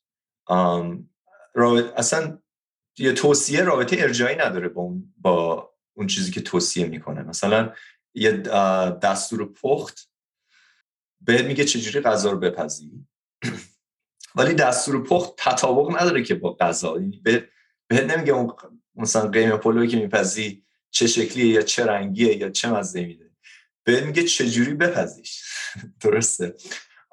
پس وقتی به اینجوری به نظر نگاه می‌کنم وقتی خیلی واضح میشه که چرا این فرض مشترک واقعگرا و ضد واقعگرا فرض بی اساسیه خب حالا اگر ما بخوایم پس جایگزینش چیه؟ اگر ما بخوایم توضیح بدیم که چرا یه نظریه موفقه. ولی و بخوایم این توضیحمون یه رابطه استوار بین نظریه و واقعیت برقرار بکنه. برخلاف واقعگراها که میگن هیچ رابطه استواری وجود نداره فقط یه فرایند رقابت و انتخابه فرایند تکاملیه پس من هدفم اینه یه توضیحی بدم برای موفقیت نظریه که یه رابطه استوار یا روباست برقرار می‌کنه. این باید قاعدتا واقعگرا رو خوشحال کنه. چون واقعگرا اصل چیزی که واقعگرا رو اذیت می‌کنه رابطه ارجایی نیست. چیزی که واقعگرا رو اذیت می‌کنه اینه. موفقیت نظریه تصادفی نیست. یه دلیل داره. یه, یه چیزی نظریه پیدا کرده. به یه چیزی داره دست می‌بره نظریه که باعث موفقیت شده. این چیزی که واقعگرا رو اذیت می‌کنه. چیزی که غیر واقعگرا رو اذیت می‌کنه اینه. که توصیفات نظریهش دلیل نداره که مطابقت داشته باشه با واقعیت تا نظریه بخواد موفق باشه. تطابق توصیفات لازم نیست یک شرط لازم نیست برای موفقیت این نظریه. توضیحی که من میدم هر دو این شرایط برقرار هر دو این شرایط ارضا می‌کنه. یعنی یه رابطه استوار برقرار می‌کنه و در این حال هیچ رابطه ارجایی هم هیچ رابطه شفاف ارجایی هم برقرار نمی‌کنه. در نتیجه هم استدلال معجزه ممنوع رو ارضا می‌کنه. هم اون استدلال تاریخی که بهش میگیم استقرار بدبینانه. که میگه نگاه کن تاریخ علم رو نگاه کن. این همه نظریه غلط بودن. خب حالا توضیح من چیه؟ من بهش میگم ترکینگ که حالا اگه بخوام این ترجمه فارسی براش پیدا کنیم چه ردیابی. ردیابی چیه؟ اگه میام نظریه رو همونجوری که من من توصیه می‌کنم به صورت توصیه دینامیکی بهش نگاه کنیم در واقع نظریه تنها کاری که داره می‌کنه اینه که به سیستم حالت نسبت میده. to assign a state. حالت ترجمه state dynamical state و نسبت دادن حالت assign. ترجمه assign. So یه کاری که نظریه می‌کنه اینه که بهت میگه چجوری به سیستم حالت نسبت بدی در هر لحظه از زمان. خب برای اینکه سیستم موفق برای اینکه نظری موفق باشه چه شرطی باید برقرار باشه؟ تو سیستم بهت میگه حالت اولیه رو چجوری پیدا کنی؟ چجوری اندازه بگیری؟ و بعد شرایط گذار رو بهش اضافه می‌کنی و حالت نهایی رو بهت میده. تنها شرطی که نظریه لازم ارضا بکنه اینه. این فرض کنیم بالا نظریه است این پایین واقعیت. این بالا نظریه میگه شرایط اولیه گذار شرایط نهایی. در واقعیت هم داره یه اتفاق میفته سیستم از یه حالت میره به یه حالت دیگه. تنها چیزی که لازمه اینه که اون شرایط اولیه شرایط نهایی که نظریه میگن شرایط واقعی سیستم رو ردیابی بکنه. و ردیابی یعنی چی؟ یعنی اینکه اگر نظریه بهت میگه تو سیستم رو توی همون حالت اولیه قبلی فراهم کردی. فرض کن دو بار سیستم رو فراهم می‌کنی که روش آزمایش بکنی. اگر نظریت بهت میگه که هر دو بار سیستم رو توی شرایط اولیه یکسانی فراهم کردی شرایط نهایی هم باید یکسان باشه. اگه نظریه بهت میگه که تو سیستم رو توی همون شرایط اولیه قبلی فراهم کردی ولی شرایط نهایی که نظریه آشکار می‌کنه دو تا چیز مختلفه توی دو تا آزمایش. وقت یعنی نظریه نتونست پیش بینی کنه درسته؟ پیش بینی باش وقتی شرایط اولیه روش میدی کافی نیست نظریه هنوز نمی‌تونه بگین از شرایط نهایی چی. پس خب حالا چه اتفاقی داره میفته در واقعیت همیشه اتفاقی که میفته اینه. وقتی نظریه حالتی نسبت میده به سیستم اون حالت در واقع در عالم واقع هزاران هزار حالت مختلفه که ما داریم همه رو یه اسم روش می‌ذاریم. به خاطر اینکه فرقایی که با هم دارن برای اون پیش بینی خاصی که ما می‌خوایم بکنیم مهم نیست. مثلا فرض کن تو وقتی میگه تو مکانیک کلاسیک به ذره مکان نسبت میدیم میگیم این جسم مثلا یه توپه. این توپ در این مکانه یه مرکز جرمش در این مکانه. و سرعت اولیش انقدره. این یک حالته در نظریه نیوتونی. یک ستیت هست یک حالت دینامیکی. ولی اگر جزئی تر بهش نگاه بکنی میلیون ها میلیون حالته که با هم به همش ترجمه میشه به همون یه حالت تو نظریه نیوتن. به خاطر اینکه این توپ داخلش همین ذرات دارن حرکت می‌کنن. کلی اتفاقات داره میفته اونجا. ولی چیزی که برای نظر نیوتن مهمه فقط مکان و سرعت اولیشه در نتیجه همه اون فرقای دیگر ما در چیز می‌کنیم نادیده می‌گیریم. و تمرکز می‌کنیم با اون چیزهایی که نظریه توصیه می‌کنه ما بهشون تمرکز کنیم پس وقتی تو نظریه نیوتن میگیم حالت اولیه سیستم هست مثلا x و x دات یه مکان و یه سرعت این در واقع میلیون ها میلیون حالته که ما همه رو می‌کنیم یه دونه حالت خب ردیابی حالا یعنی چی؟ ردیابی یعنی همه اون میلیون ها میلیون حالت هایی که نظریه همه رو نگاش می‌کنه به یه حالت.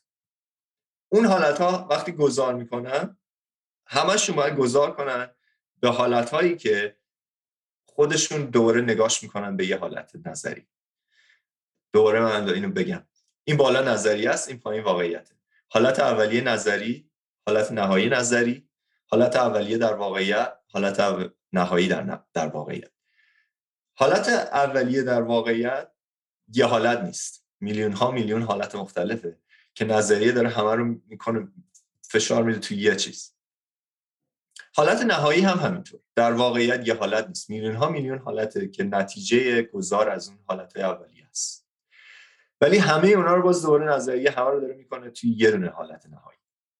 درسته؟ همه رو نگاش می‌کنه به یه حالت نهایی. ردیابی یعنی این که این همه حالت اولیه که نظریه می‌ذاره کنار هم توی حالت گذار بکنن به حالت هایی که نظریه می‌ذاره توی حالت.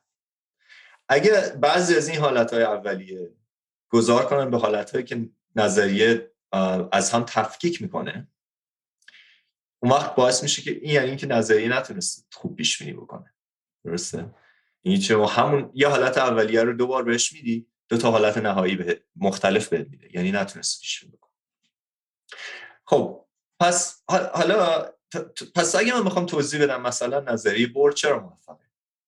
شما مثلا نظریه بور اگه بخواید مقایسه بکنید با نظریه کوانتوم مدرن مثلا مدل شرودینگر نظریه بور میگه یادت اون چیزایی که گفتم حالت های پایدار stationary states. میگه این الکترون یا توی حالت یا توی حالت یا توی حالت وقتی نگاه می‌کنه نظریه مدرن که اینجا به عنوان جایگزین حقیقت من دارم ازش استفاده می‌کنم چون من حقیقت رو نمی‌دونم. از نظریه مکانیک مدرن اگه استفاده کنیم به عنوان جایگزین حقیقت هر کدوم از این حالت هایی که بور میگه این حالت های انرژی در واقع مپ میشه یا نگاش میشه به چند تا حالت مختلف تو نظری مدرن. یه دونه نیست. مثلا حالت S1 تو نظریه بور ممکن اصلا دو تا یا سه تا حالت مختلف باشه تو نظریه یا پی یا هرچی و این در هم در اون مواردی که نظریه بور موفقه درسته هم در اون مواردی که نظریه بور ناموفقه. یکی مثال معروف ترین مثالاش هیدروژن و هلیوم نظریه بور رفتار هیدروژن رو خیلی خوب پیش بینی می‌کنه ولی رفتار هلیوم رو خوب پیش بینی نمی‌کنه. حالا اگه حالت های انرژی رو مقایسه بکنید توی نظریه بور و نظریه مدرن نظریش مثل شرینگر برای هیدروژن و هلیوم خیلی شبیه همه. هر دو شبیه همه. برای اینکه تو هر دو حالت هر کدوم از این حالت های بور نگاش میشه به چند تا حالت در نظریه مدرن. هیچ رابطه یک به یکی وجود نداره. خب حالا از این دو تا نگاه می‌کنیم هیدروژن موفقه هلیوم ناموفقه. یعنی نظریه برد موفقه تو هیدروژن ناموفقه تو هلیوم.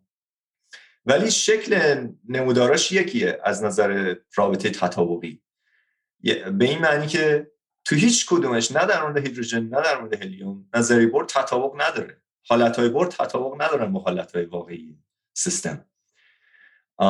یه ذره جابجاست. مثلا حالت بور میگه انرژی اینجاست حالت واقعی مثلا دو سه تا حالت هست که این اینجا یعنی نه نه مقدار کمیش تطابق داره نه تعدادش تطابق داره. و این هم در مورد هلیوم درسته هم در مورد هیدروژن. پس چرا ما میگیم؟ اگه بخواید از نظر تطابقی بهش نگاه بکنید یا باید بگی نظریه بر در هر دو مورد تطابق داره ارجاع میده. چون خب کاری نداره که من میام همه اون حالت های یک یک رو توی نظریه مدرن میگم اینا همه ارجاع حالت یک بر ارجاع میده به همه اونا. حالت دو بر ارجاع میده به همه اون حالت های دو. حالت سه ارجاع میده به همه حالت های سه. کاری نداره که اصلا می‌تونم با خودم دستور بدم این یعنی یکی از مشکلاتی که رابطه روابط ارجاعی referential relations دارن اینه که یه مقدار قراردادیه. من می‌تونم قرارداد کنم که انگشتر من نماد شهر نیویورکه. ارجاع میده به شهر نیویورک. قرارداد دیگه. می‌تونم خودم هر چیزی دارم خاص بگم. من می‌تونم بگم هر کدوم از حالت های بر ارجاع میده به این, به این حالت های واقعی. و اینو من می‌تونم هم در مورد هیدروژن بگم هم در مورد هلیوم. پس اگه ارجاع دادن دلیل موفقیت نظریه بود باید در هر دو مورد موفق می بود ولی اینجوری نیست. از طرف دیگه ممکنه بگی خب ببین نظریه در هیچ کدوم حالت ها ارجاع نمیده چون تطابق وجود نداره. چون بور میگه یه حالت داره و این انرژیش اینجاست. در واقع ما می‌بینیم که سه تا حالت و انرژیاش جای دیگه است پس در هیچ حالت در نه در مورد هیدروژن نه در مورد هلیوم بر ارجان بر نظر بر ارجا نمیده. و اگه اینجوری باشه پس باید در هر دو مورد ناموفق باشه. ولی در, در واقعیت موفق در مورد هیدروژن و ناموفق در مورد هلیوم. پس فرق این دوتا چیه؟ فرقش در ردیابیه وقتی نگاه می‌کنیم به این حالتهایی که بور نسبت میده به سیستم و حالتهایی که شردینگر نسبت میده به سیستم وقتی به هیدروژن نگاه می‌کنی قواعد گذار که قواعد گذاری که هیدروژن ازش پیروی می‌کنه طوریه که همه اون حالتهایی که نظریه بور میچپونه توی حالت گذار می‌کنن به حالتهایی که نظریه بور بازم میچپونه توی حالت. ولی وقتی به هلیوم نگاه می‌کنی یه سری حالتهایی هستن که نظریه بور میچپونه توی حالت ولی وقتی گذار می‌کنن گذار می‌کنن به حالتهای مختلف. دلیل اصلش اینه که دو نوع هلیوم وجود داره. میگن ارتو هلیوم و پارا هلیوم حالت مثلا پایه ارتو هلیوم و حالت پایه پارا هلیوم تو نظریه بور میشن یه حالت. ولی ارتو هلیوم و پارا هلیوم رفتارشون متفاوته گذارهاشون متفاوته. در نتیجه نظریه بور ردیابی نمی‌کنه. در واقع درس کلی که می‌تونیم ازش بگیریم اینه.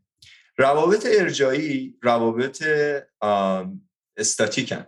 روابط چی میگیم؟ به فارسی ستاتیک ایستان. روابط ایستان. ردیابی رابطه پویاس. دینامیکه. یعنی چی؟ یعنی روابط ارجایی فقط برمیگرده به اون نگاشت به نگاشتی که از حالتهای واقعی به حالتهای نظری هست. ولی ردیابی یه ترکیب همکاری بین نگاشت و گذار. گذار سیستم در, در طول زمان از حالتی به حالت دیگه و قواعدی که سیستم پیروی می‌کنه ازش باید همکاری بکنه با این نگاشت ها یعنی وقتی چند تا حالت نگاش میشن به یه حالت حالت های نهایی اون حالت ها هم باید نگاش میشن به, به یه حالت. و این چیزی که اگه فقط تمرکز بکنی به این نگاشت هیچ وقت نمی‌تونی ببینیش.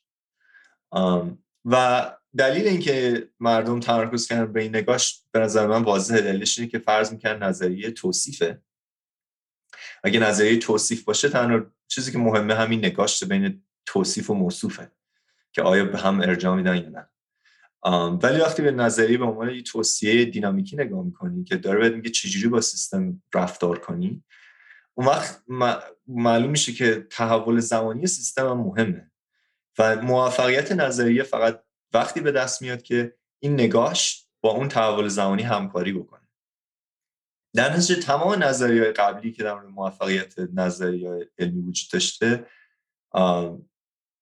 کار نمی‌کنن چون فقط دارن همون نگاش شدن نظر می‌گیرن یعنی شاین واقعا خیلی ممنون. توضیحاتت واقعا خیلی خوب بود. برای خودم روشنتر شد نظریت من اگه که هنوز به هم وقت میدی ببین یه تذکر به هم بده هر موقع بعد می‌رفتی. اگه اجازه بدی می‌خواستم یک سال کوچیک دیگه هم درباره تزت بپرسم و بعد آخرش هم یک سال شخصی و بعد دیگه راحتت می‌ذارم. ببین درسی که من می‌تونم از نگاهت درباره نسبت بین ببخشید نظریه فیزیکی و جهان بگیرم در دو سه خط اینه. دانشمندها ایجنت ها یا عاملانی نیستند که به صورت پسیو یک جا و جهان رو نگاه کنن تا بتونن اون رو بفهمن. بلکه نسبت معرفت شناسانشون با جهان خیلی حالت داینامیک و اکتیو و پویایی داره. در جایی از مقالت هم اش... یا فکر کنم فصل اول تزت اشاره می‌کنی به نگاه جاندویی از پراگماتیست معروف به این نگاه معرفت شناسانه به کار دانشمندها. البته نگاه دویی به این قضیه رو جیمز وودوارد از اساتید که در کمیته تزت بوده هم به شکل مثبتی بهش ارجاع داده. و خب من این زن رو داشتم که شاید اون ایده از اونجا توی ذهنت اومده. این برای من خیلی جالب بود که چطور این ایده پرگماتیستی داره اینجا بالا پر می‌گیره و در پروژه تو شکل پیچیده تر و جالب تری می‌گیره. ببین حالا من یک سوالی می‌خواستم بپرسم اینجا. مثال هایی که تو توی همین صحبت همون اووردی و توی تز در واقع هست مثال هایی مربوط به عالم رشته فیزیک. من این برام جالبه که بدونم که تا چه اندازه این نگاهی که تو نسبت به, به نظریات فیزیکی داری و رابطهشون در واقع با جهان واقع به حوزه های دیگه هم میشه بردش. در واقع به نظریاتی که خارج از رشته فیزیک هستش مثل اقتصاد زیست شناسی یا چیزهای دیگه. توی همون فصل اول تزت هم اگه اشتباه نکنم یک جا میگی که الزاما بحثت فیزیک نیست. حالا اگه اشتباه می‌کنم لطفا بگو.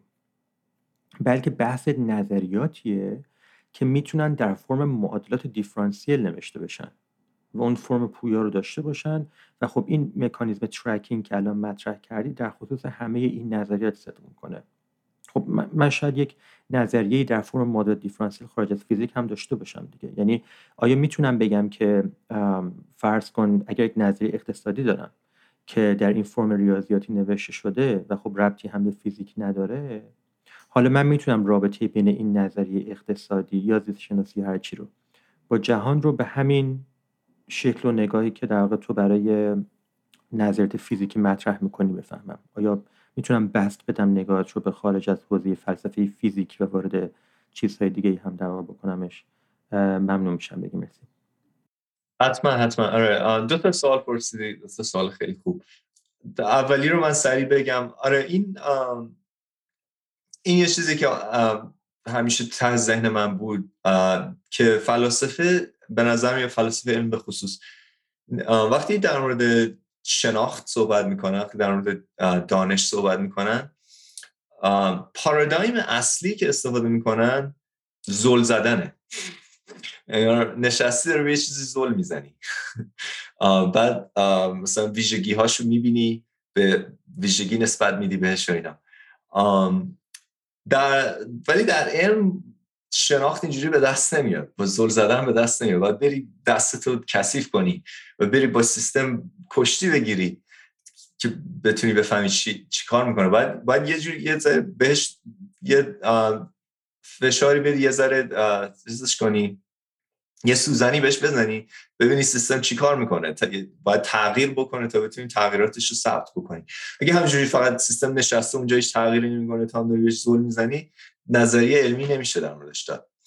و این به نظر میاد که بازتابش می‌بینیم توی نظریات فلسفه علم. وقتی اگه پارادایمت برای معرفت شناسی زل زدن باشه عجیب نیست که تبیین از نظریه علمی یه سری عبارات توصیفی باشه.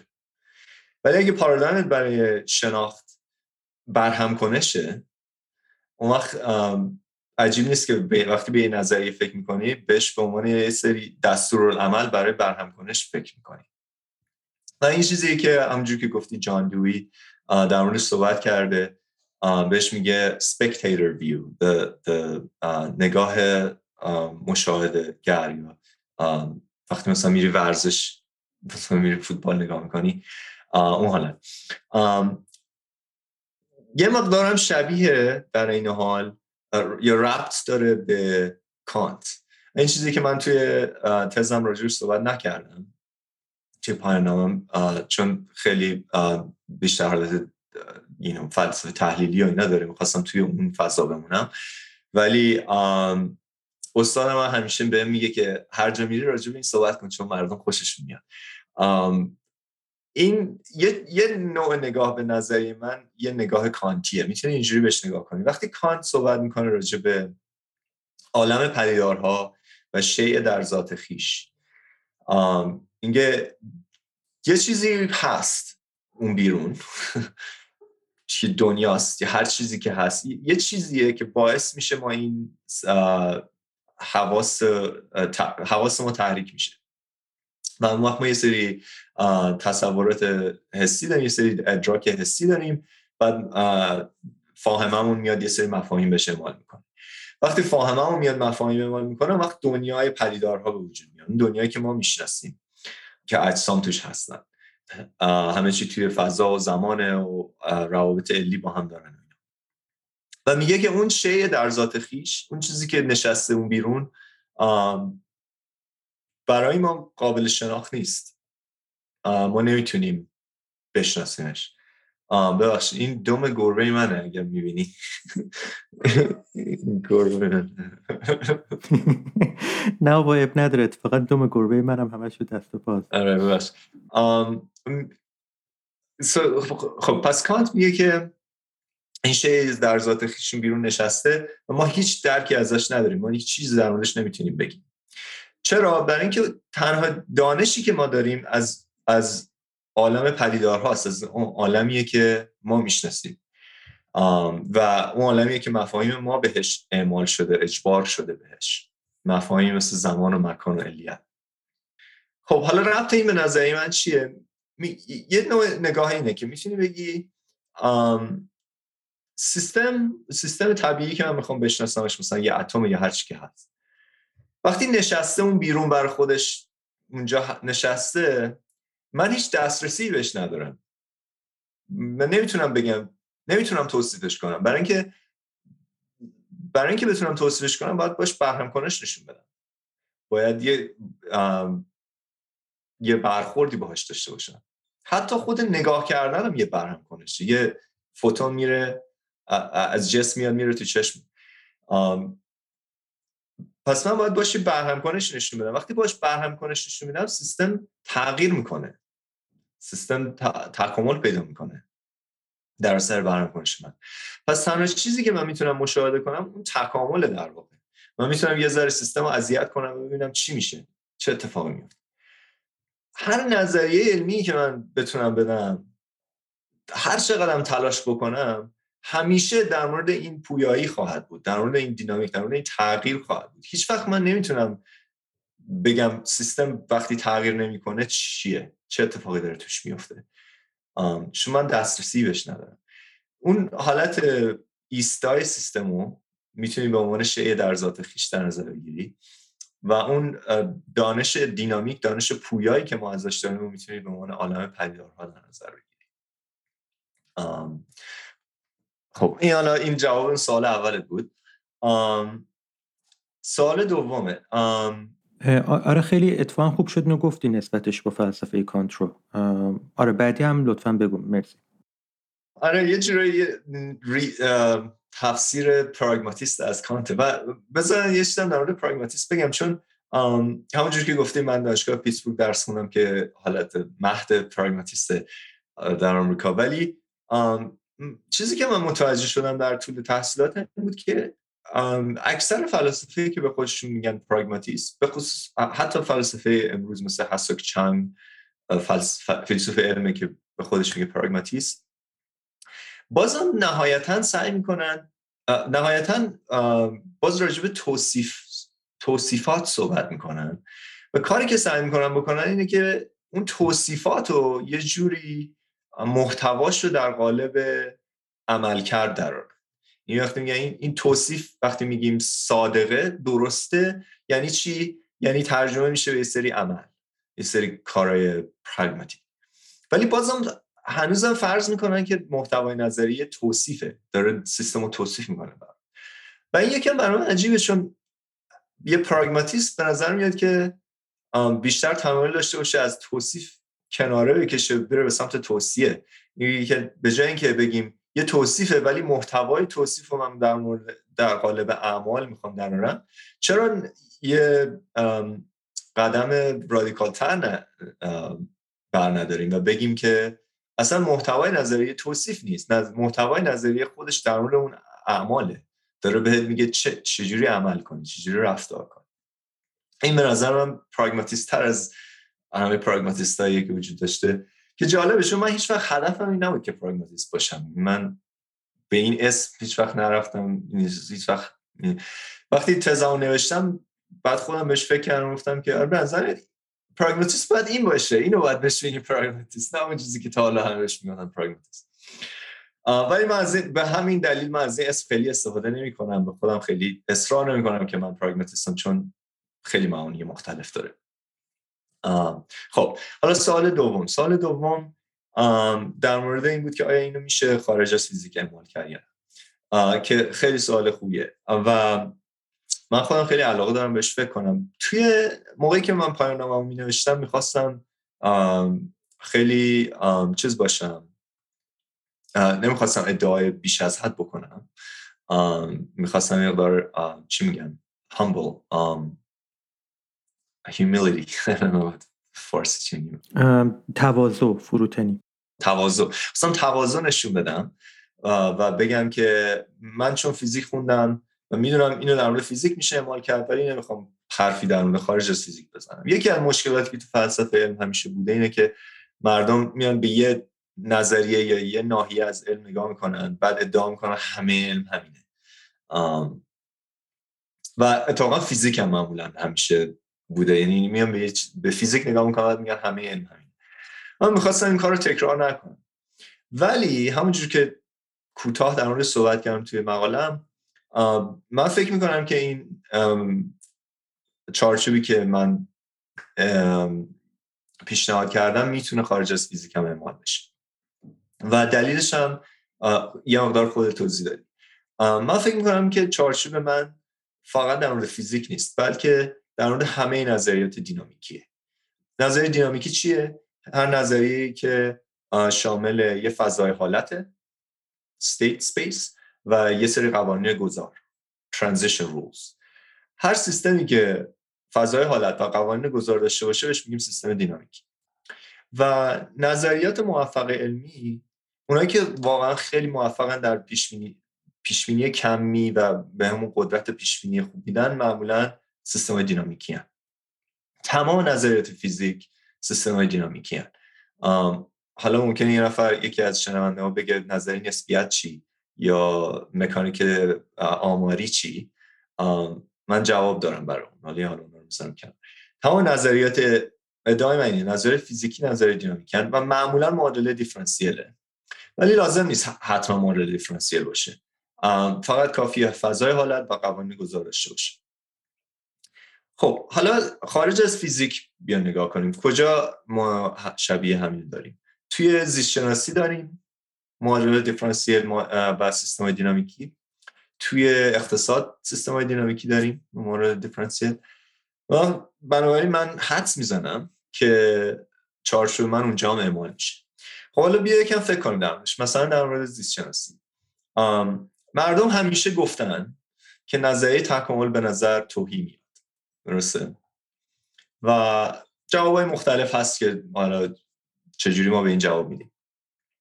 ولی اگه به چارچوب من نگاه بکنی توهی بودن نظریه تکامل هیچ فرقی نداره با توهی بودن نظریه نیوتن. همون مشکلیه که نظریه نیوتن هم داشت. مشکل چیه؟ اینه که یه کمیت توی نظریه هست که نظریه به نمیگه چیه. اون کمیت رو خودت باید بری پیدا کنی. و وقت سوال اینه خب پس آیا نظریه هیچ وقت غلطه؟ من میشونم همیشه یه کاری کنم که نظریه درست در بیاد چون کمیت تعیین نشده و همین در مورد تکامل هم هست درسته؟ وقتی ما تکامل می‌کنیم مردم میگن که خب تا همیشه می‌تونی یه داستانی درست بکنی که تکامل یه جانور رو توضیح بده چون یه کمیت هست که مشخص نیست اونم fitness function ه تابع فیتنس چی میگیم؟ تابع آره تابع مطابقت موجود. این یعنی در واقع چیزی که بهت میگه که چه ویژگی هایی ارزش تکاملی دارن و چه ویژگی ارزش تکاملی ندارن. و اعتراضی که مردم به نظر تکامل می‌کنن اینه که خب اگه تو من نگی fitness function چیه من می‌تونم همیشه برم برگردم fitness function رو یه جوری تنظیم کنم که توضیح بده تکامل موجود درسته؟ همون مشکلی که در مورد نیرو هست. من می‌تونم همیشه برم F و بذارم یه چیزی که مساوی MA باشه چون تو من نگفتی F چیه. پس محتوای نظریه چیه؟ همین مشکل تو اقتصاد هم وجود داره. ما مثلا مدل های تصمیم گیری عقلانی داریم. و توی مدل تصمیم گیری عقلانی یه چیزی هست اسم utility function تابع مطلوبیت. درسته؟ اون تابع مطلوبیت نظریه بهت نمیده. میگه برو نگاه کن هر آدمی تابع مطلوبیتش چیه. باید خودت از مشاهداتی که از اون آدم داری در بیاری تابع مطلوبیتش چیه. وقت اعتراضی که هست که خب اگه من می‌تونم تابع مطلوبیت رو خودم مهندسی معکوس کنم خب بس محتوای نظریه چیه؟ این هر کاری که طرف انجام بده می‌تونم بگم عقلانیه چون تنها کاری که لازم بکنم اینه که تابع مطلوبیتش رو تغییر بدم. طوری که اون رفتارش عقلانی به نظر میاد. درسته؟ اگه مثلا میره 100 دلار رو میسوزونه تو آتیش من می‌تونم بگم خب تابع مطلوبیتش طوری بود که سوزوندن پول از خرج کردنش براش مطلوب تر بود پس سوزوندش. مشکلی نیست. این به نظرم دوباره هم شبیه همون مسئله که برای نظری نیوتن وجود داشت که شروع افکار من بود در مورد پس محتوای نظری نیوتن چیه؟ باید به این نتیجه رسیدم که توصیه است. فکر کنم همین میشه در مورد نظریت تکامل یا نظریه اقتصاد گفت. توصیه به چه معنی؟ به این معنی که داره بهت میگه اگه می‌خوای رفتار یه یا تکامل یه جانور رو پیش بینی کنی یا اگه می‌خوای رفتار یک عامل اقتصادی رو پیش بینی کنی کمیت هایی که باید بهش نگاه کنی این کمیت هست برو دنبال این کمیت ها بگرد. بعد اون وقت یه تابعی هست که خودت باید بری موضعی و تجربی پیداش کنی باید برهم کنش با سیستم و دوباره بیا اونو برگردون بذار توی فرمول. وقت می‌تونی رفتار سیستم رو پیش بینی بکنی. اینه که من فکر کنم این نظریه خیلی خوب اونجا اعمال میشه. مرسی از توضیحاتت شاین واقعا لذت بردم.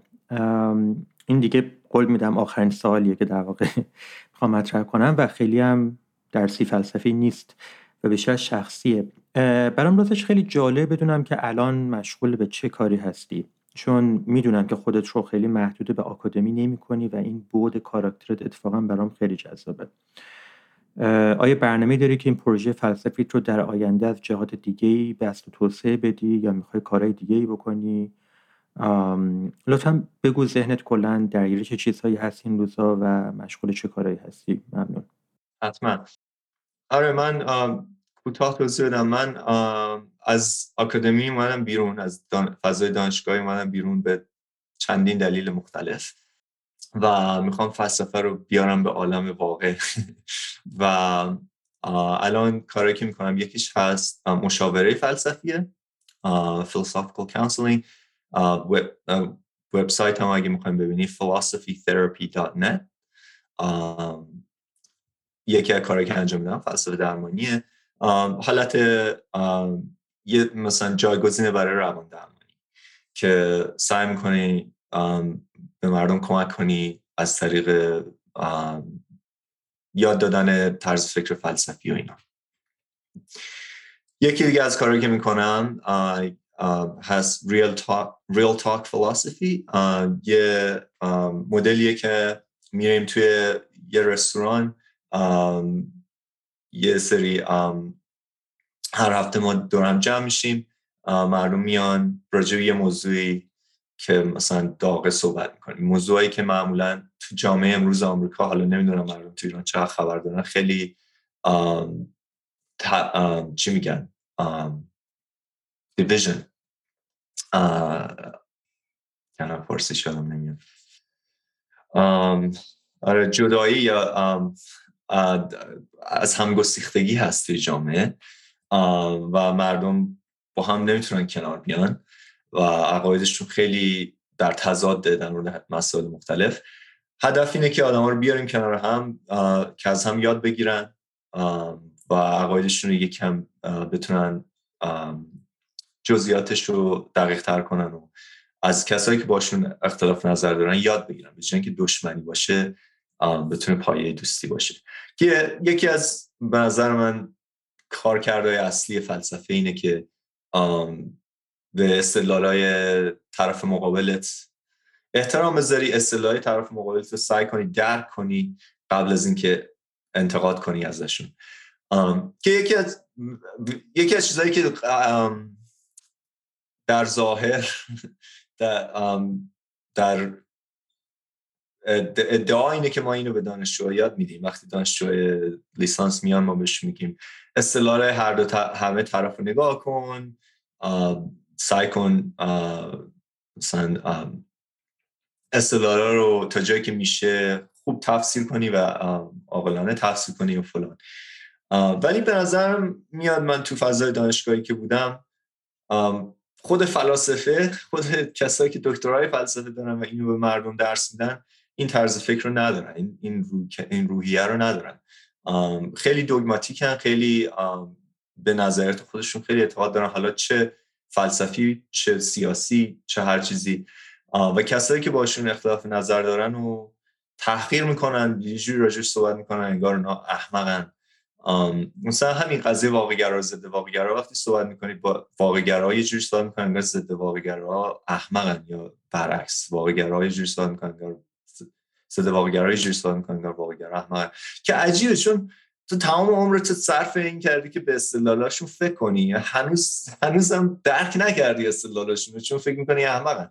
اگر استدلالاشون درک کرده بودی قاعدتا فکر نمی‌کردی احمقن چون خودشون فکر نمی‌کنن که احمقن. پس یه چیزی هست که هنوز درک نکردی.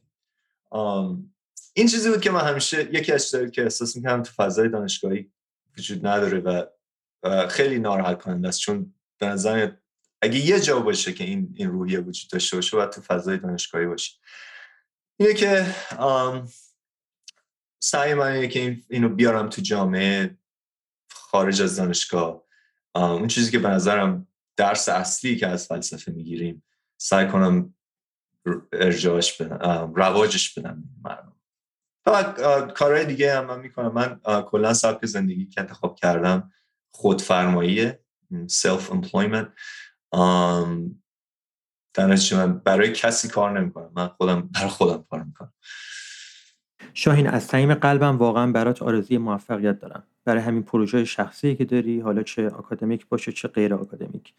من شکی ندارم که نظریه که توی تز توسعه دادی در آینده سر به پا می‌کنه ولی خب شاید خودت از اون سر بی بیخبر باشی و مشغول تدریس فلسفه به افرادی خارج از آکادمی. از همصحبتی باهات واقعا لذت بردم و همچنین خوندن کارت و امیدوارم که فرصتی پیش بیاد که بتونیم از نزدیک هم دیداری داشته باشیم. امیدوارم توی اپیزود بعدی هم با افراد خوشفکر دیگه ای مثل تو هم صحبت بشم. بازم واقعا ازت ممنون شاهین و خداحافظ. خیلی ممنون. مرسی. مرسی که با من صحبت کردی و وقت گذاشتی. و اینم بگم که من با اینکه از آکادمی اومدم بیرون ولی تصمیم دارم که باز مقاله چاپ کنم و کنفرانس برم و اینا. اگر دوستان علاقه دارن دنبال کنن کار منو باز میاد بیشترش میاد. عالی عالی مرسی. فقط اگر اجازه بدی لینک وبسایتت رو هم توی قسمت توضیحات می‌ذاریم. پس. حتما. من وبسایت شخصیم کامه. وبسایت مشاورم philosophytherapy.net مرسی مرسی. لینک اینها رو هم پس با اجازه حتما می‌ذاریم. توی همون قسمت توضیحات اپیزود که هر کسی علاقه ممود بتونه به اون دسترسی داشته باشه. بازم ممنون ازت. خدافزی می‌کنم شایم مرسی. ممنون سروش. خدا مرسی. روز خوبی داشته باشی. به گفتگوی سروش و شاهین گوش دادید و حالا ازتون دعوت می‌کنم که به موزیک پایانی این اپیزود که کاری از رضا ندری هست گوش بدید